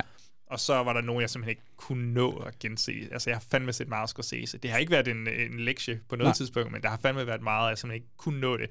Sige øh, noget, noget der gør ondt på mig, vi ikke har fået med. Ja. Det Synes du, det her det var en svær top 10 at lave? Mega. Me, altså, den Ja, du har været sværeste rangering, jeg nogensinde har lavet, tror jeg. Og hvad, altså, jeg har rykket så meget rundt på det hele, og så genser jeg for eksempel The Irishman, og så jeg sådan, fuck. så ødelægger den det hele Ja, for og dig. så, og så skal man virkelig gå hårdt altså, til den, og så tænke, jamen, hvad, hvad er det for nogle film, der virkelig betyder noget for mig? Og det der er sådan en som Alice Doesn't Live Here Anymore, som jeg har set to gange nu, og den, den vokser bare, og hvis vi laver det her om fem år måske, så, så kunne det godt være, at den sniger sig Ja. ind i, i toplisten. Jeg har bare ikke nået at få det der personlige forhold til den endnu. Jeg synes, det er, altså, vi er næsten et mesterværk. Ellen Burstyn er så åndssvagt god i den film. Og øh, jeg kan jo afsløre de næste i rækken udenom vores top 10 her. Det er så har vi sådan nogle titler som Casino, The Color of Money, Shutter mm. Island, Mean Streets. Altså, jeg elsker jo Shutter Island. Jeg har den jo faktisk ret højt Ja, hvad, i hvad er the case for. Shutter Island? Fordi Jamen- den havde jeg lidt et skuffende gensyn med. Ja, jeg tror, det for mig er det især noget nostalgisk. Det er den første Scorsese-film, jeg så, tror jeg, og den er så definerende for mig og min kærlighed til film. Og så synes jeg bare, altså jeg har genset den mange gange, jeg genså den også op til det her. I kan komme an med, så mange plothuller, I kan komme mand. an med plothuller og alt, hvad I synes, og det er åndssvagt, og det er ligegyldigt. Jeg synes, det her er en forbandet effektiv thriller, og så synes jeg faktisk et eller andet sted, så er det en af de smukkeste sådan, skudte Scorsese-film. Mm. Altså de der flashbacks til øh, krigen og Scorsese, eller hvad hedder han, øh, DiCaprios ja. traumer og, og ude i sneen og sådan noget. Altså jeg, jeg bliver bare, jeg flyver på røven hver gang. Jeg synes, det er så fantastisk. Fedt. Jeg, jeg kommer ikke til at have dig for at, at, at kunne elske den. den. Den kan 100% et eller andet, og føles lidt, lidt som sådan spirituel... Øhm, sådan, ikke efterfølger, men den hører lidt sammen med Cape 4, fordi vi er over i sådan noget B-films territorie. Den er også lidt pulpy og twisty og sådan noget. Og hvad så New York, New York, Silence, Hugo, Who's That Knocking on Door, Kundun? Ja, en film, igen- der næsten øh, er svær at lige sådan, huske Kundun, hans filmografi. og- og jeg er der ikke helt på Nej, den. men det er jeg heller ikke. Philip Glass-musikken er fantastisk. Fantastisk. Men, men altså, øh, jeg vil spørge dig, har Scorsese, du har set alle hans film, synes du, han har lavet en dårlig film? Nej. altså, det, det synes jeg oprigtigt ikke. Nej. Det, vi tæller ikke kortfilm med, og vi tæller ikke musikdokumentarer med, for dem har jeg ikke dykket så meget ned i. Men jeg synes ikke, han har lavet en dårlig film. Jeg vil anbefale vidderligt alle hans ja. film, men når vi er nede i sådan noget Boxcar Bertha, som ja. han lavede sammen med Roger Corman, det er måske ikke det er ikke sådan, det er ikke peak, det er ikke peak performance af, af Scorsese, men, men der er nogle skuddueller der i, der er sådan helt, wow, Præcis, du og kommer den- til at bruge det her resten af dit liv. Det og det, den har det der 70'er sådan roadtrip-feeling, som er sådan Ja. ret, det, det der amerikaner-kultur, som er ret fed. Og jeg vil sige, altså Boxcar Bertha fra 72, det er hans anden film, tror jeg. Øh, det er den, jeg mindst kan lide hans film, og det er en helt fin film. Det er en helt fin film. Ja. Casino, øh, det værste fandt jeg ligesom ud af, det værste, der er sket for Casino, det er, at, øh, at Goodfellas er lavet, og så nu er The Irishman også lavet. Så det er som om, at Casino sådan fader lidt for mig. Øh, den, den har ikke samme... Altså, det er måske... Det er måske en af hans mest højlytte film, fordi Sharon Stone, hun råber i tre timer, men, øh, og hun er fantastisk i den, vil jeg bare lige understrege. Men, men den mister bare lidt sin sådan, øh, styrke, sin potency. Den ja. er ikke lige så stærk som de andre. Jeg synes, de andre rammer noget, noget helt unik. Øh, Vi er nødt til lige at have med, du havde jo faktisk Color of Money Ja. i din egen top 10. Ikke Color nok of til at få den ind i listen her, men uh, Paul Newman og, uh, hvad hedder han, Tom Cruise, Tom en Cruise, ung Tom det er jo en filmstjernefilm, Ja. og det er en film, der viser, at uh, Scorsese sagtens kan lege journeyman director, så og igen en af de der for hire. 80'er film, ikke, hvor han lige uh, prøver lidt noget andet. Han skal have nogle penge, basically, og, og prøve noget andet, og så laver han en, ja, en film med filmstjerner. Han kan finde ud, det er jo også, et, det er jo ikke alle, der kan finde ud af det, men han kan jo finde ud af at optage filmstjerner. Han ved jo, hvornår vi skal have Tom Cruise, der hyler til The Werewolves, of, ja, The Werewolves of London, eller hvad fanden den hedder. Øhm, og så øh, Paul Newman, der bare... Han skal give faklen videre til Tom Ja. Cruise, øh, men samtidig beholder han også lidt af faklen, fordi, hey, jeg er fucking Paul Newman, og han leverer en af sine bedste præstationer Ja, i jeg den vil film. sige, uh, Den er så underholdende. Se The Hustler, og så se The uh, Color of Money lige bagefter. Det er altså en af de bedste double features, du kan have, når det sådan er decideret efterfølger, vi har med at gøre. Så underholdende. Vi skal se om, øh, det var jo en svær top 10 at lave, men vi slap jo afsted med det, men vi må se om øh, Scorsese stadigvæk har flere skud tilbage i bøssen, fordi han er jo aktuel med en helt ny film, Killers of the Flower Moon. Vi har øh, begge set den i biografen, så nu kommer der altså en anmeldelse.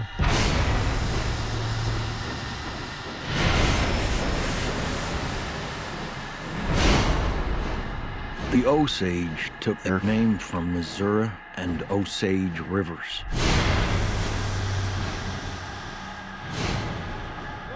Niukanska. Children of the Middle Waters.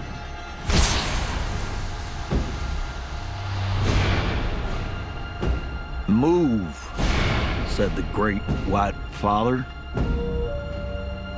There are many, so many hungry wolves. Can you find the wolves in this picture?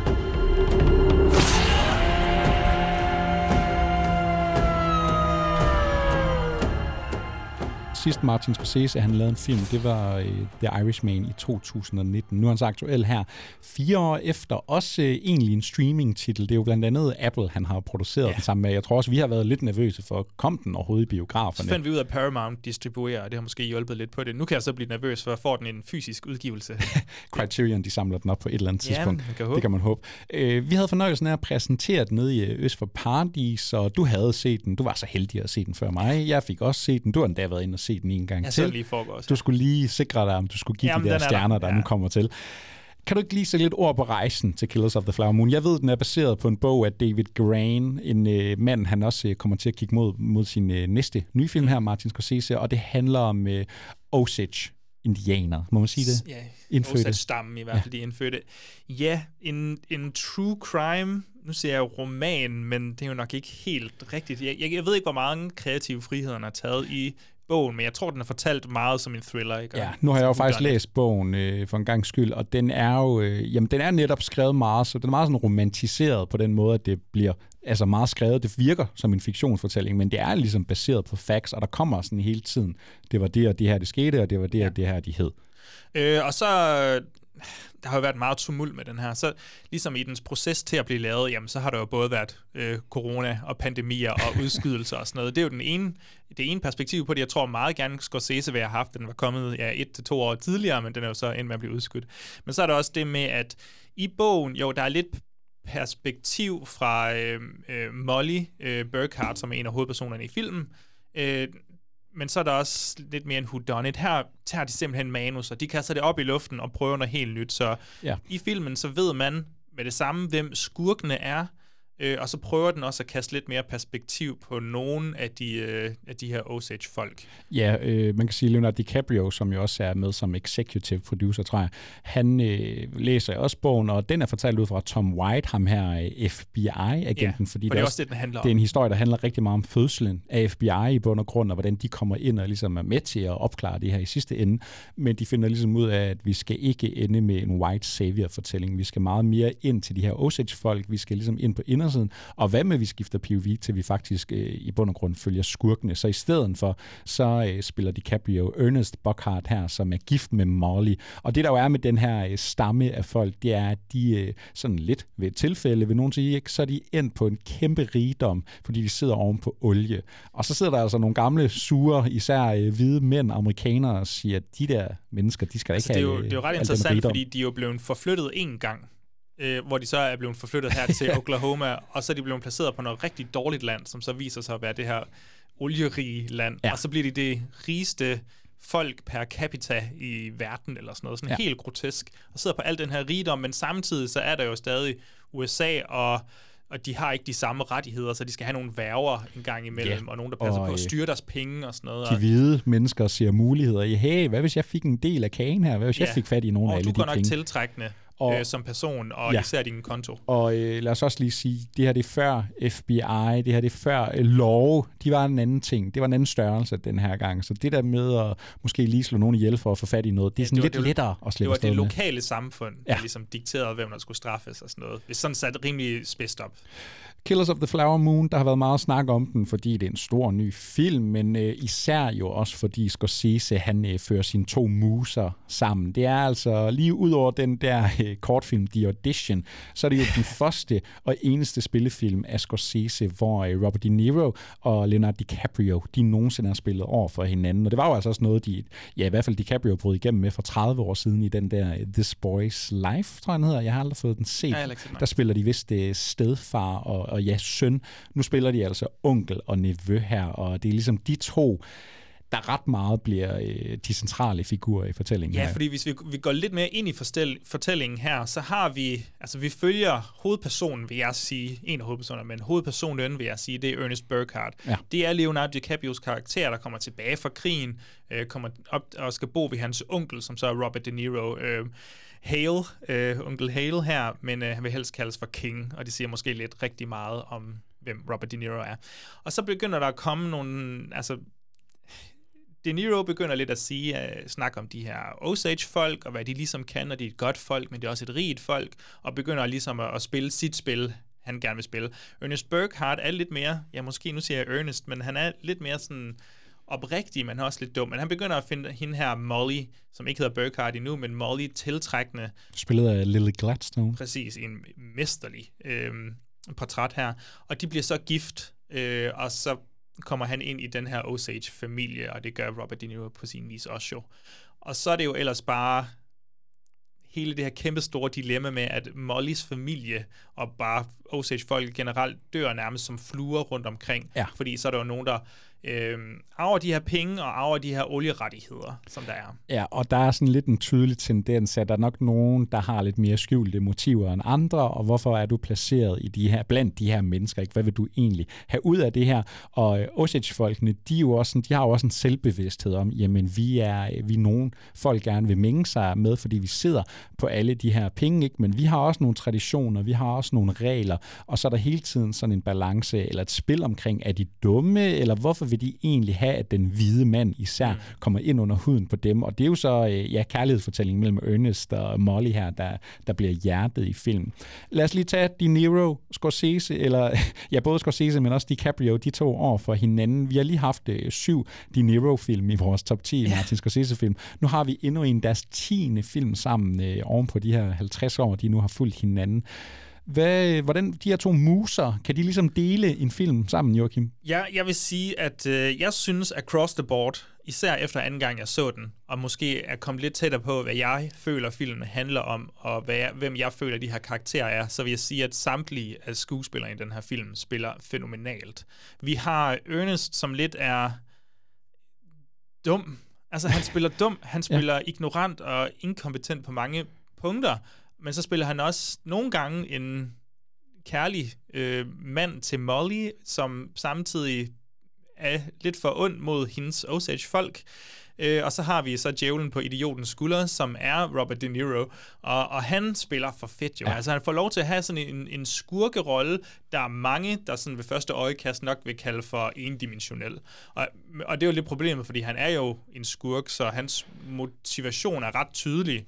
Men det spændende for mig er jo så, hvordan han skjuler sin motivation, mm. og hvordan han leger den her slange, eller i hvert fald øh, ulv i for forklædning, ja. øhm, og ligesom siger, hele tiden siger, Nå, men jeg vil gerne give nogle penge, så I kan få opklaret det her mysterium, samtidig med, at han de penge er jo bare for et, et dække for, at de ikke skal op, sådan op Ja, men, og jeg synes har. også, øh, jeg synes virkelig, der er noget manuskriptarbejde her i bearbejdelsen af bogen, og måden, den er klippet på. Ikke uh, god gamle Thelma, hun er jo også med ombord nok en gang. Guden, ja. øh, men, men det er også det der med, at det er, sådan, det er subtilt på en måde, jeg ikke rigtig har set før. Altså, de er jo ikke sådan, de bliver peget ud og siger, at det er dem her, der er the bad guys. Det skal du jo i bund og grund selv være med mm. på, men den er jo sindssygt tydeligt omkring det. Men der er bare sådan noget overskud i detaljerne, der gør, at den har ikke brug for ligesom at pege det ud, fordi hvis du ikke kan se det, jamen så er du jo spiller ravne dum. Altså så er du jo dummere end Ernest, hvis, det ikke, ja, ja. hvis du ikke forstår, hvad der foregår her. Men selv der med Ernest, så ved, nu ved jeg ikke, hvordan du har det ved Nej. din første oplevelse, fordi jeg fik indtryk af, at du måske kæmpede lidt med hans præstation. Ja, jamen altså, øh, det er jo tre en halv time, ikke? så der er jo sindssygt mange indtryk i den her film. Og, og jokesene det, kommer med, at han har sit mutte ansigt på hele tiden. Jeg synes, hans, øh, hans kæbe, Leonardo DiCaprios kæbe, den kommer altså på overarbejde her. Det er virkelig den, han mestendels øh, spiller mm. med her.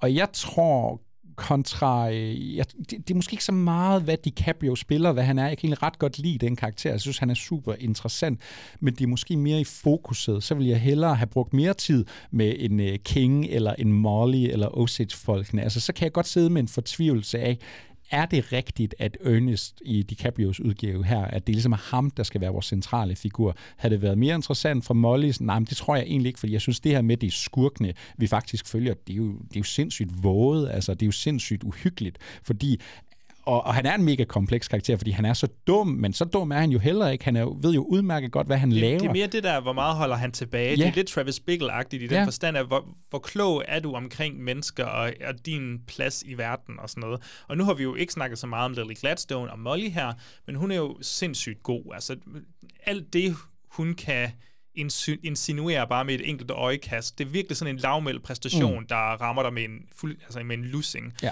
Og jeg synes, Altså. Men også fordi hun som, som øh, den position, hun har, hun har ikke råd til at tabe ansigt. Hun er nødt til ligegyldigt hvad, selvom folk dør som fluer omkring hende, hendes nærmeste familie, hun skal jo altid vise sig som den, der har overskuddet og, og, og, og fake en form for kontrol, hvilket er fuldstændig umuligt. Og jeg kan godt se det der element med, at der har jo været nogle kritikpunkter ude allerede nu, omkring både fokus på, hvem man følger, og fokus på især Mollys karakter, sådan i halv, anden halvdel af filmen måske, men jeg er der ikke helt. Altså, jeg, jeg synes, at øh, det fokus, der er i filmen, er faktisk rimelig berettet, fordi det her ægteskab, vi har mellem Molly og Ernest, det kommer til at repræsentere noget større end bare de to. Det kommer jo faktisk til at repræsentere hele sådan USA, og så over for, ja nu siger jeg Osage-folket, men generelt over for de indfødte. Mm. Det der med, at der er sådan en vekselvirkning af, hvor meget kan de her to folk øh, stole på hinanden, og måske er der nogle gange en form for quote-unquote kærlighed, eller i hvert fald noget kærligt, men, men er det med skjulte motiver hele tiden, at det bliver sådan en, en vekselvirkning? Jamen, jeg synes, der bliver noget større præcis. end bare... Øh, og, og det er jo også en Scorsese, der går historisk til værk og øh, lidt hiver op i nogle 70'er-traditioner med virkelig at udfordre den amerikanske moral, ikke? og det er oven på Tulsa Massacre, det er oven på en masse tragedier, det er et land, der er bygget på blod, ikke? nu er de ja. ved at gøre det igen. Øh, vi har virkelig nogle øh, svin af nogle mennesker her, så det er den der sådan hele tiden øh, kampgang i, i moralsk komplekse mennesker, fordi ja. alle har bagtanker i det her scenarie, ligegyldigt hvilken side de står på. Det, og det er, så, det er så indgroet i de her mennesker, at nogle gange så føler man ikke, at de erkender, hvor grotesk det, de er i gang med egentlig. Altså, det føles så naturligt, at det bliver ekstra uhyggeligt for de her personer. Også bare, hvor korrupt det her samfund er. Øhm, jeg skal passe på, jeg, altså, jeg vil virkelig ikke spoil noget, men, men du skal lægge mærke til de sådan side bikarakterer, altså jo et, et fantastisk cast af, af ansigter altså, i den her film. Brendan Fraser og John Lithgow lige øh, dukker, dukker op ud af det ja. blå i et par minutter, så bliver jeg meget glad. Men især lægge mærke til alle de her, nu siger jeg, hvide mænd, øh, hvornår de dukker op, udover første gang, vi sådan møder dem. Er det en jury, de lige pludselig dukker op? Og er det, når de er ude og fejrer en, en festival eller et eller andet med nogle hvide laner på? Øhm, det, det er sjovt at se, hvor korrupt ja. den her, altså hvor korrupt byen egentlig er, når man øh, ligesom genbesøger de her karakterer. Da, de har, Osage folk har ikke nogen fucking chance. Nej, det, det, det er et rigged game, altså, og, og, og, hvem kommer ud som vinder og taber på det her? Jamen, det gør de nok i bund og grund. Måske, måske se sig gerne formidle den her historie. Ja, må han det? Øh, yeah, det må han jo gerne. Altså, det synes jeg, og der er jo, der er jo Osage-folk, der har været sådan nogle konsulenter, og der er også dem, der spiller med i filmen. Man kunne se en på den røde løber. Han argumenterer jo for POV'et. Ja, nok, Cole et eller andet, jeg kan ikke Ja, jeg kan ikke huske, men han argumenterer i hvert fald for, at POV'et, altså han synes, det er en god film, han synes, det er en vigtig film, men han kunne godt have ønsket sig, at POV'et var mere mod Osage-folket. Jeg tror, han, han følte, at filmen er lavet til ikke, altså den, den er ikke målrettet øh, Osage-folket. Fordi Nå, så vil præcis. der være portrætteret nogle andre ting, hvor den er måske målrettet, ja, alle andre, det ved jeg ikke. Men, og det er jo svært, fordi, jamen, hvad er selve målet med filmen så? At det er at vise en sandfærdig Osage-historie, der er positiv, det er det, jo, det er det jo ikke, og det kan også være problematisk, men er det, er det den fortælling, som Scorsese skal lave. Det Scorsese laver jo er fuldstændig at inkriminere det hvide USA, mm. øh, som han har gjort mange gange før i historien. Og så kan man sige, at det er så også lidt barsk, at måden han gør det på, er at vise samtlige Native Americans blive skudt, altså iskoldt. 100 procent ikke, men... men for, I stedet for kærlige historier, altså. Ja, men og det, når han tager det valg, at vi skal følge skurkene, altså Scorsese stiller sig i en position, hvor han er så kritisk over for det, han selv kommer af, og det land, han øh, ja, er en del af, ikke? og de mennesker, der har skabt den her historie. Altså, han er jo så meget på Osage folkets side, som vi jo alle burde være, ikke? Men, og, og, og, så bliver det jo en spændingsfilm på alle mulige andre parametre, i og med, at vi følger skurker og sådan noget, men jeg synes ikke, man kan kritisere ham for at sige, du, du er ikke den rigtige, det skulle have været en anden. Vi kunne godt have lavet en anden film, det kunne godt have været en Osage-instruktør, der har lavet den her, så har vi fået en anden POV, så har vi fået en anden side af historien, men i, i at få den her ud til verden, i at gøre folk bevidste om det her, så synes jeg, at se, så rammer den lige røven. Og vi skal ikke afsløre noget, ja. Men der er en slutning i Præcis. den her film, som lige nøjagtigt øh, er, er noget af det mest geniale, Scorsese nogensinde har øh, gjort. Fordi jeg føler faktisk, at det, det, det giver ham lov til at lave hele filmen. Det giver ham lov til at lave hele filmen, og hvis der har været mange film igennem hans 50 års øh, karriere, der har været vigtige for ham, der har været nødvendige, jamen så med de her sidste 10 minutter af den film, så cementerer han, det her det er den vigtigste film for ham, han nogensinde har lavet. Jeg har aldrig set har helt oprigtigt aldrig set en film vise, altså fortælle dig som publikum nærmest, hvad dens begrænsninger er.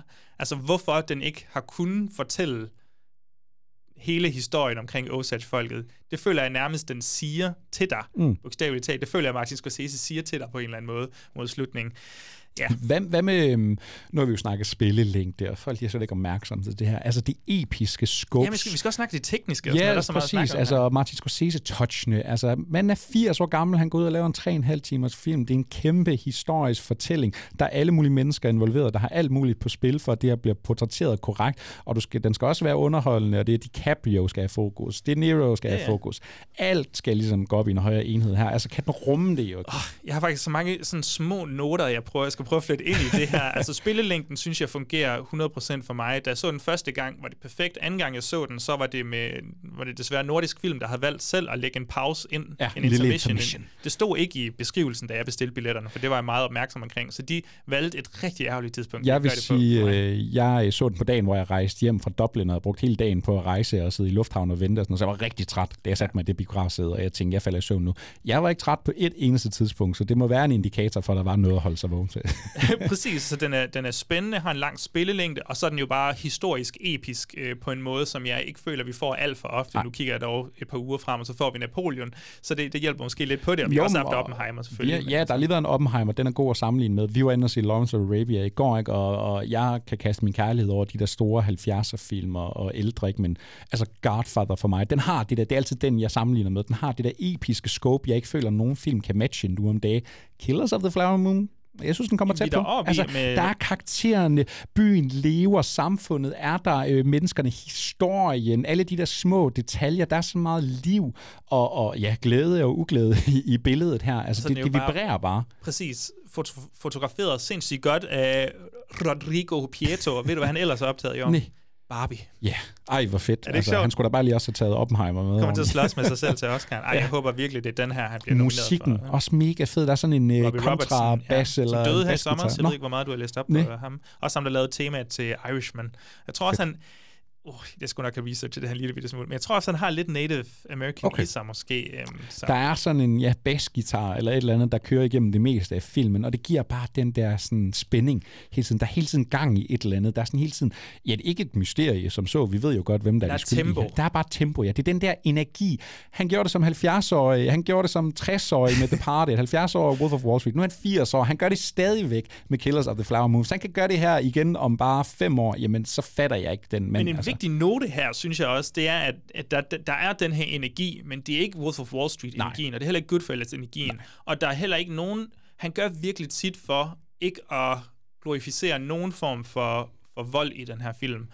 Faktisk, tværtimod, du ved, hvis du tænker på Casino, eller hvis du tænker på Goodfellas, når der er nogle karakterer, der skal lade livet, hvordan de lader livet i de film, hvordan det kan være mega voldeligt, og, men også lidt spændende og sejt nogle gange.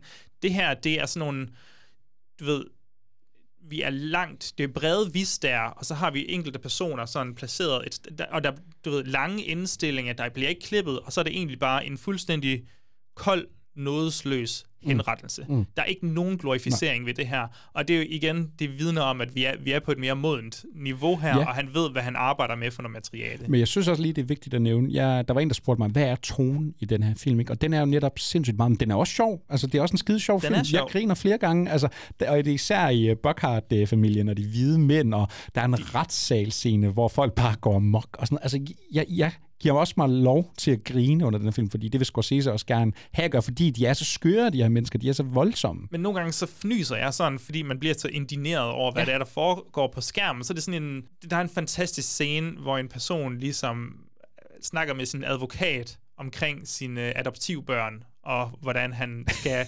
øh, leve sammen med dem ja. fremover. Og, og man, det, er, så- det er så Coen-brødrenes sort humor, det der foregår nogle. Også med de der lægebrødre, der er Shun-brødrene. Ja. Brødrene. Jamen bare introscenen, hvor øh, DiCaprio og De Niro møder hinanden. Do like gang. women? Ja, at han bare spiller ham money. som en lille marionetdukke ja. med det samme fra det Ja, sekund, lige fra han start ankommer. er du ikke i tvivl. Nej, Joachim, vi smider en uh, trummevivl på, og så skal vi altså have nogle stjerner. Du har set den to gange, så øh, du får lige lov til at vente et par sekunder, så lægger jeg altså ud her. For mig, så er Killers of the Flower Moon på mange måder Martin Scorsese i topform. Altså tænk, manden stadigvæk kan gøre det her i sit øh, 80. år. Jeg giver den kæmpe fem stjerner. Jeg synes, det var en ekstrem fornøjelig øh, oplevelse. Der er lige nogle skuespilsting, jeg skal have justeret mig ind på. Der er noget i tonen, jeg tror, jeg skal justere mig ind på, men det der gensyn, det kan kun komme for hurtigt. Ja, jeg, jeg havde også var den der, den der sådan lidt bedre vidende, men jeg tror virkelig, et gensyn vil gøre, vil gøre vidunder, fordi et gensyn for mig var virkelig med til at cementere. Jeg ved præcis, hvad den her tre timer, altså over 200 minutters film, Mm. handler om nu, føler jeg, og hvad den prøver på, og hvad karaktererne skal være, fordi hvem er Ernest, når du ser ham første gang, og hvor meget ved han? Jeg synes lidt, man begynder at få et andet syn på ham i anden omgang, som gør ham endnu mere kompleks, men stadig røvhul. Øhm, altså, fuld plade fra, fra mig selvfølgelig. Jeg ved ikke, hvad jeg ellers skulle gøre. Altså, det er jo Martin Scorsese podcasten. Ja, det til er top 10. Vi hylder ham, og hvordan kan vi hylde ham endnu bedre ved at slutte af med at give ham seks stjerner? Det er jo bare det, manden skal have i sig selv.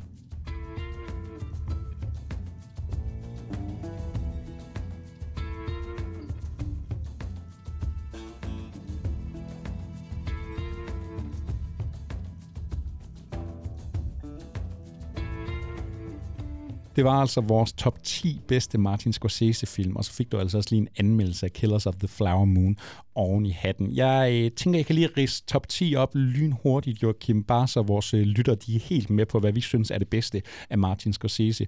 Fra øh, 10 til 1, så er det altså først Cape Fear, The Last Temptation of Christ, The Irishman, The Departed, King of Comedy. Så bevæger vi os ind i en øh, top 5. Der var det The Wolf of Wall Street, Raging Bull, After Hours, måske episoden til store overraskelse, og så slutter vi altså af med to sikre. Det var Taxi Driver og den allerbedste Goodfellas. Og så var der fem og seks stjerner til Killers of the Flower Moon. Kunne den have en plads på toplisten? Det kan jeg afsløre dig nu. Ja, det havde havde den også nok. fået for mig. Ja.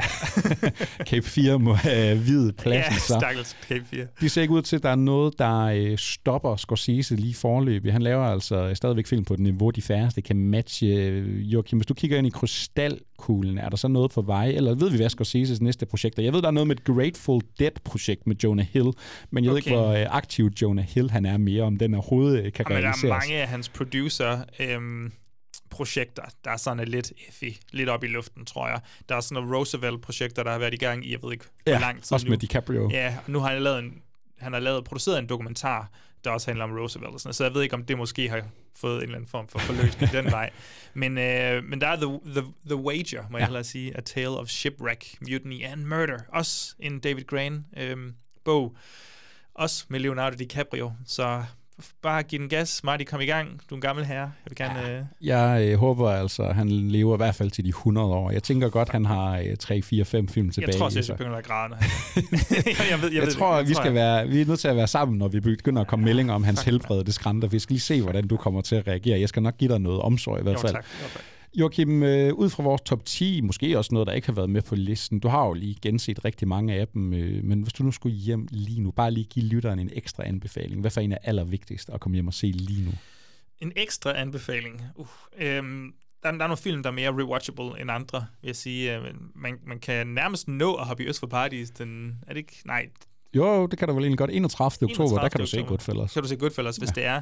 After Hours vil jeg virkelig anbefale til folk derude. Den er endlessly rewatchable, men øh, jeg tror, jeg, jeg går sgu med en, en double feature af Color of Money og Alice Doesn't Live Here Anymore, for jeg synes ikke, de får nok kærlighed. Nej, Hvad med dig? fedt. Jeg vil sige uh, Last Temptation of Christ, hvis du ligesom af mig har været sådan lidt skræmt af den, fordi er det ikke bare sådan en kedelig Jesus-film? Ja.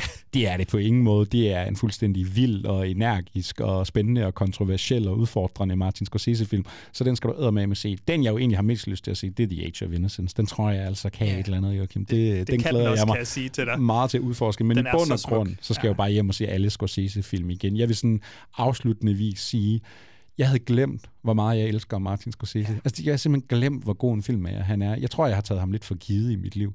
Nu er han Nu- tilbage. Nu kommer du aldrig til at glemme det. Jeg glemmer fald. ham aldrig. Han er tilbage blandt favoritterne. Han er den største nulevende er filmskaber. Det er han simpelthen. Jeg ved ikke, hvem, hvem, hvem kan slås med ham? Spielberg? Jeg ved det ikke. Ikke i min bog. Altså Scorsese, han har et niveau. Altså det er jo det, fordi der kan jo være langt fra de bedste film, og så til de dårligste film. Men sådan er det bare ikke med Scorsese. Altså det er altid rimelig godt som et minimum, og det er der, jeg tror ikke, der er nogen, der kan matche det. Så skal man i hvert fald skrive til os, hvis man øh, har navnet til os, som har lavet lige så mange film i lige så mange år. Almighty. Det var Movie Podcast for i dag. Vi fik endelig skudt Martin Scorsese-kanonen an og af, og jeg håber også, du er glad for det, Joachim. Det er Jamen det er også, du, fik, du gjorde lige, at jeg fik øh, min puls op på et tidspunkt. Ja, man kunne kun få lovprisen over, hvilket han så fik Lige alligevel. alligevel. Det, var, det er min måde lige at dreje det på. Hvad sker der de næste uger i Movie Podcast? Nu går vi jo altså snart ind i noget november her, Hvis, så det der øh, gys, det ligger vi bag os. Ja, hvis vi spiller vores kort rigtigt, så er der både lige noget Øst for Paradis kalender, vi skal have skudt afsted. Vi har en episode i banken, øh, hvor vi har haft øh, Jarl på besøg. Ja. Øh, Jarl Mingers Andersen fra ja, Movie Ja. endda. Så vi holder det, holder det in-house, Ja. og så skal vi snakke om en fucking, en fucking, en fucking film.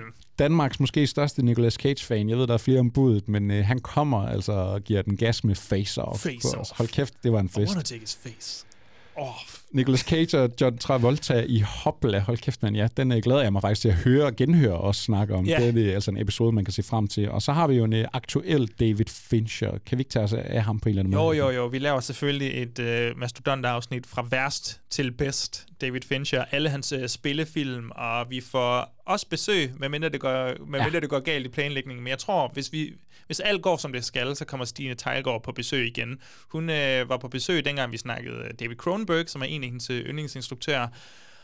Og jeg tror også, måske på en, en god dag, at hun vil kalde David Fincher for sin måske øh, yndlingsinstruktør. Ja. Jeg er ikke helt sikker. Jeg, Jeg ved i også, hvert fald bare, øh, hun knuselsker hans film. Præcis, og jeg kan også afsløre, at vi to er sådan rimelig glade for David Fincher. Jeg er lidt overrasket over, hvor mange mesterværker en mand med så få film kan have. Godt være, at han ikke har lavet øh, film i lige så mange år som Scorsese, men han har så Han også et bundniveau, der er rimelig solidt. Det må vi finde ud af i en, øh, fra værst til bedst. Der er i hvert fald masser af movie podcast at se frem til.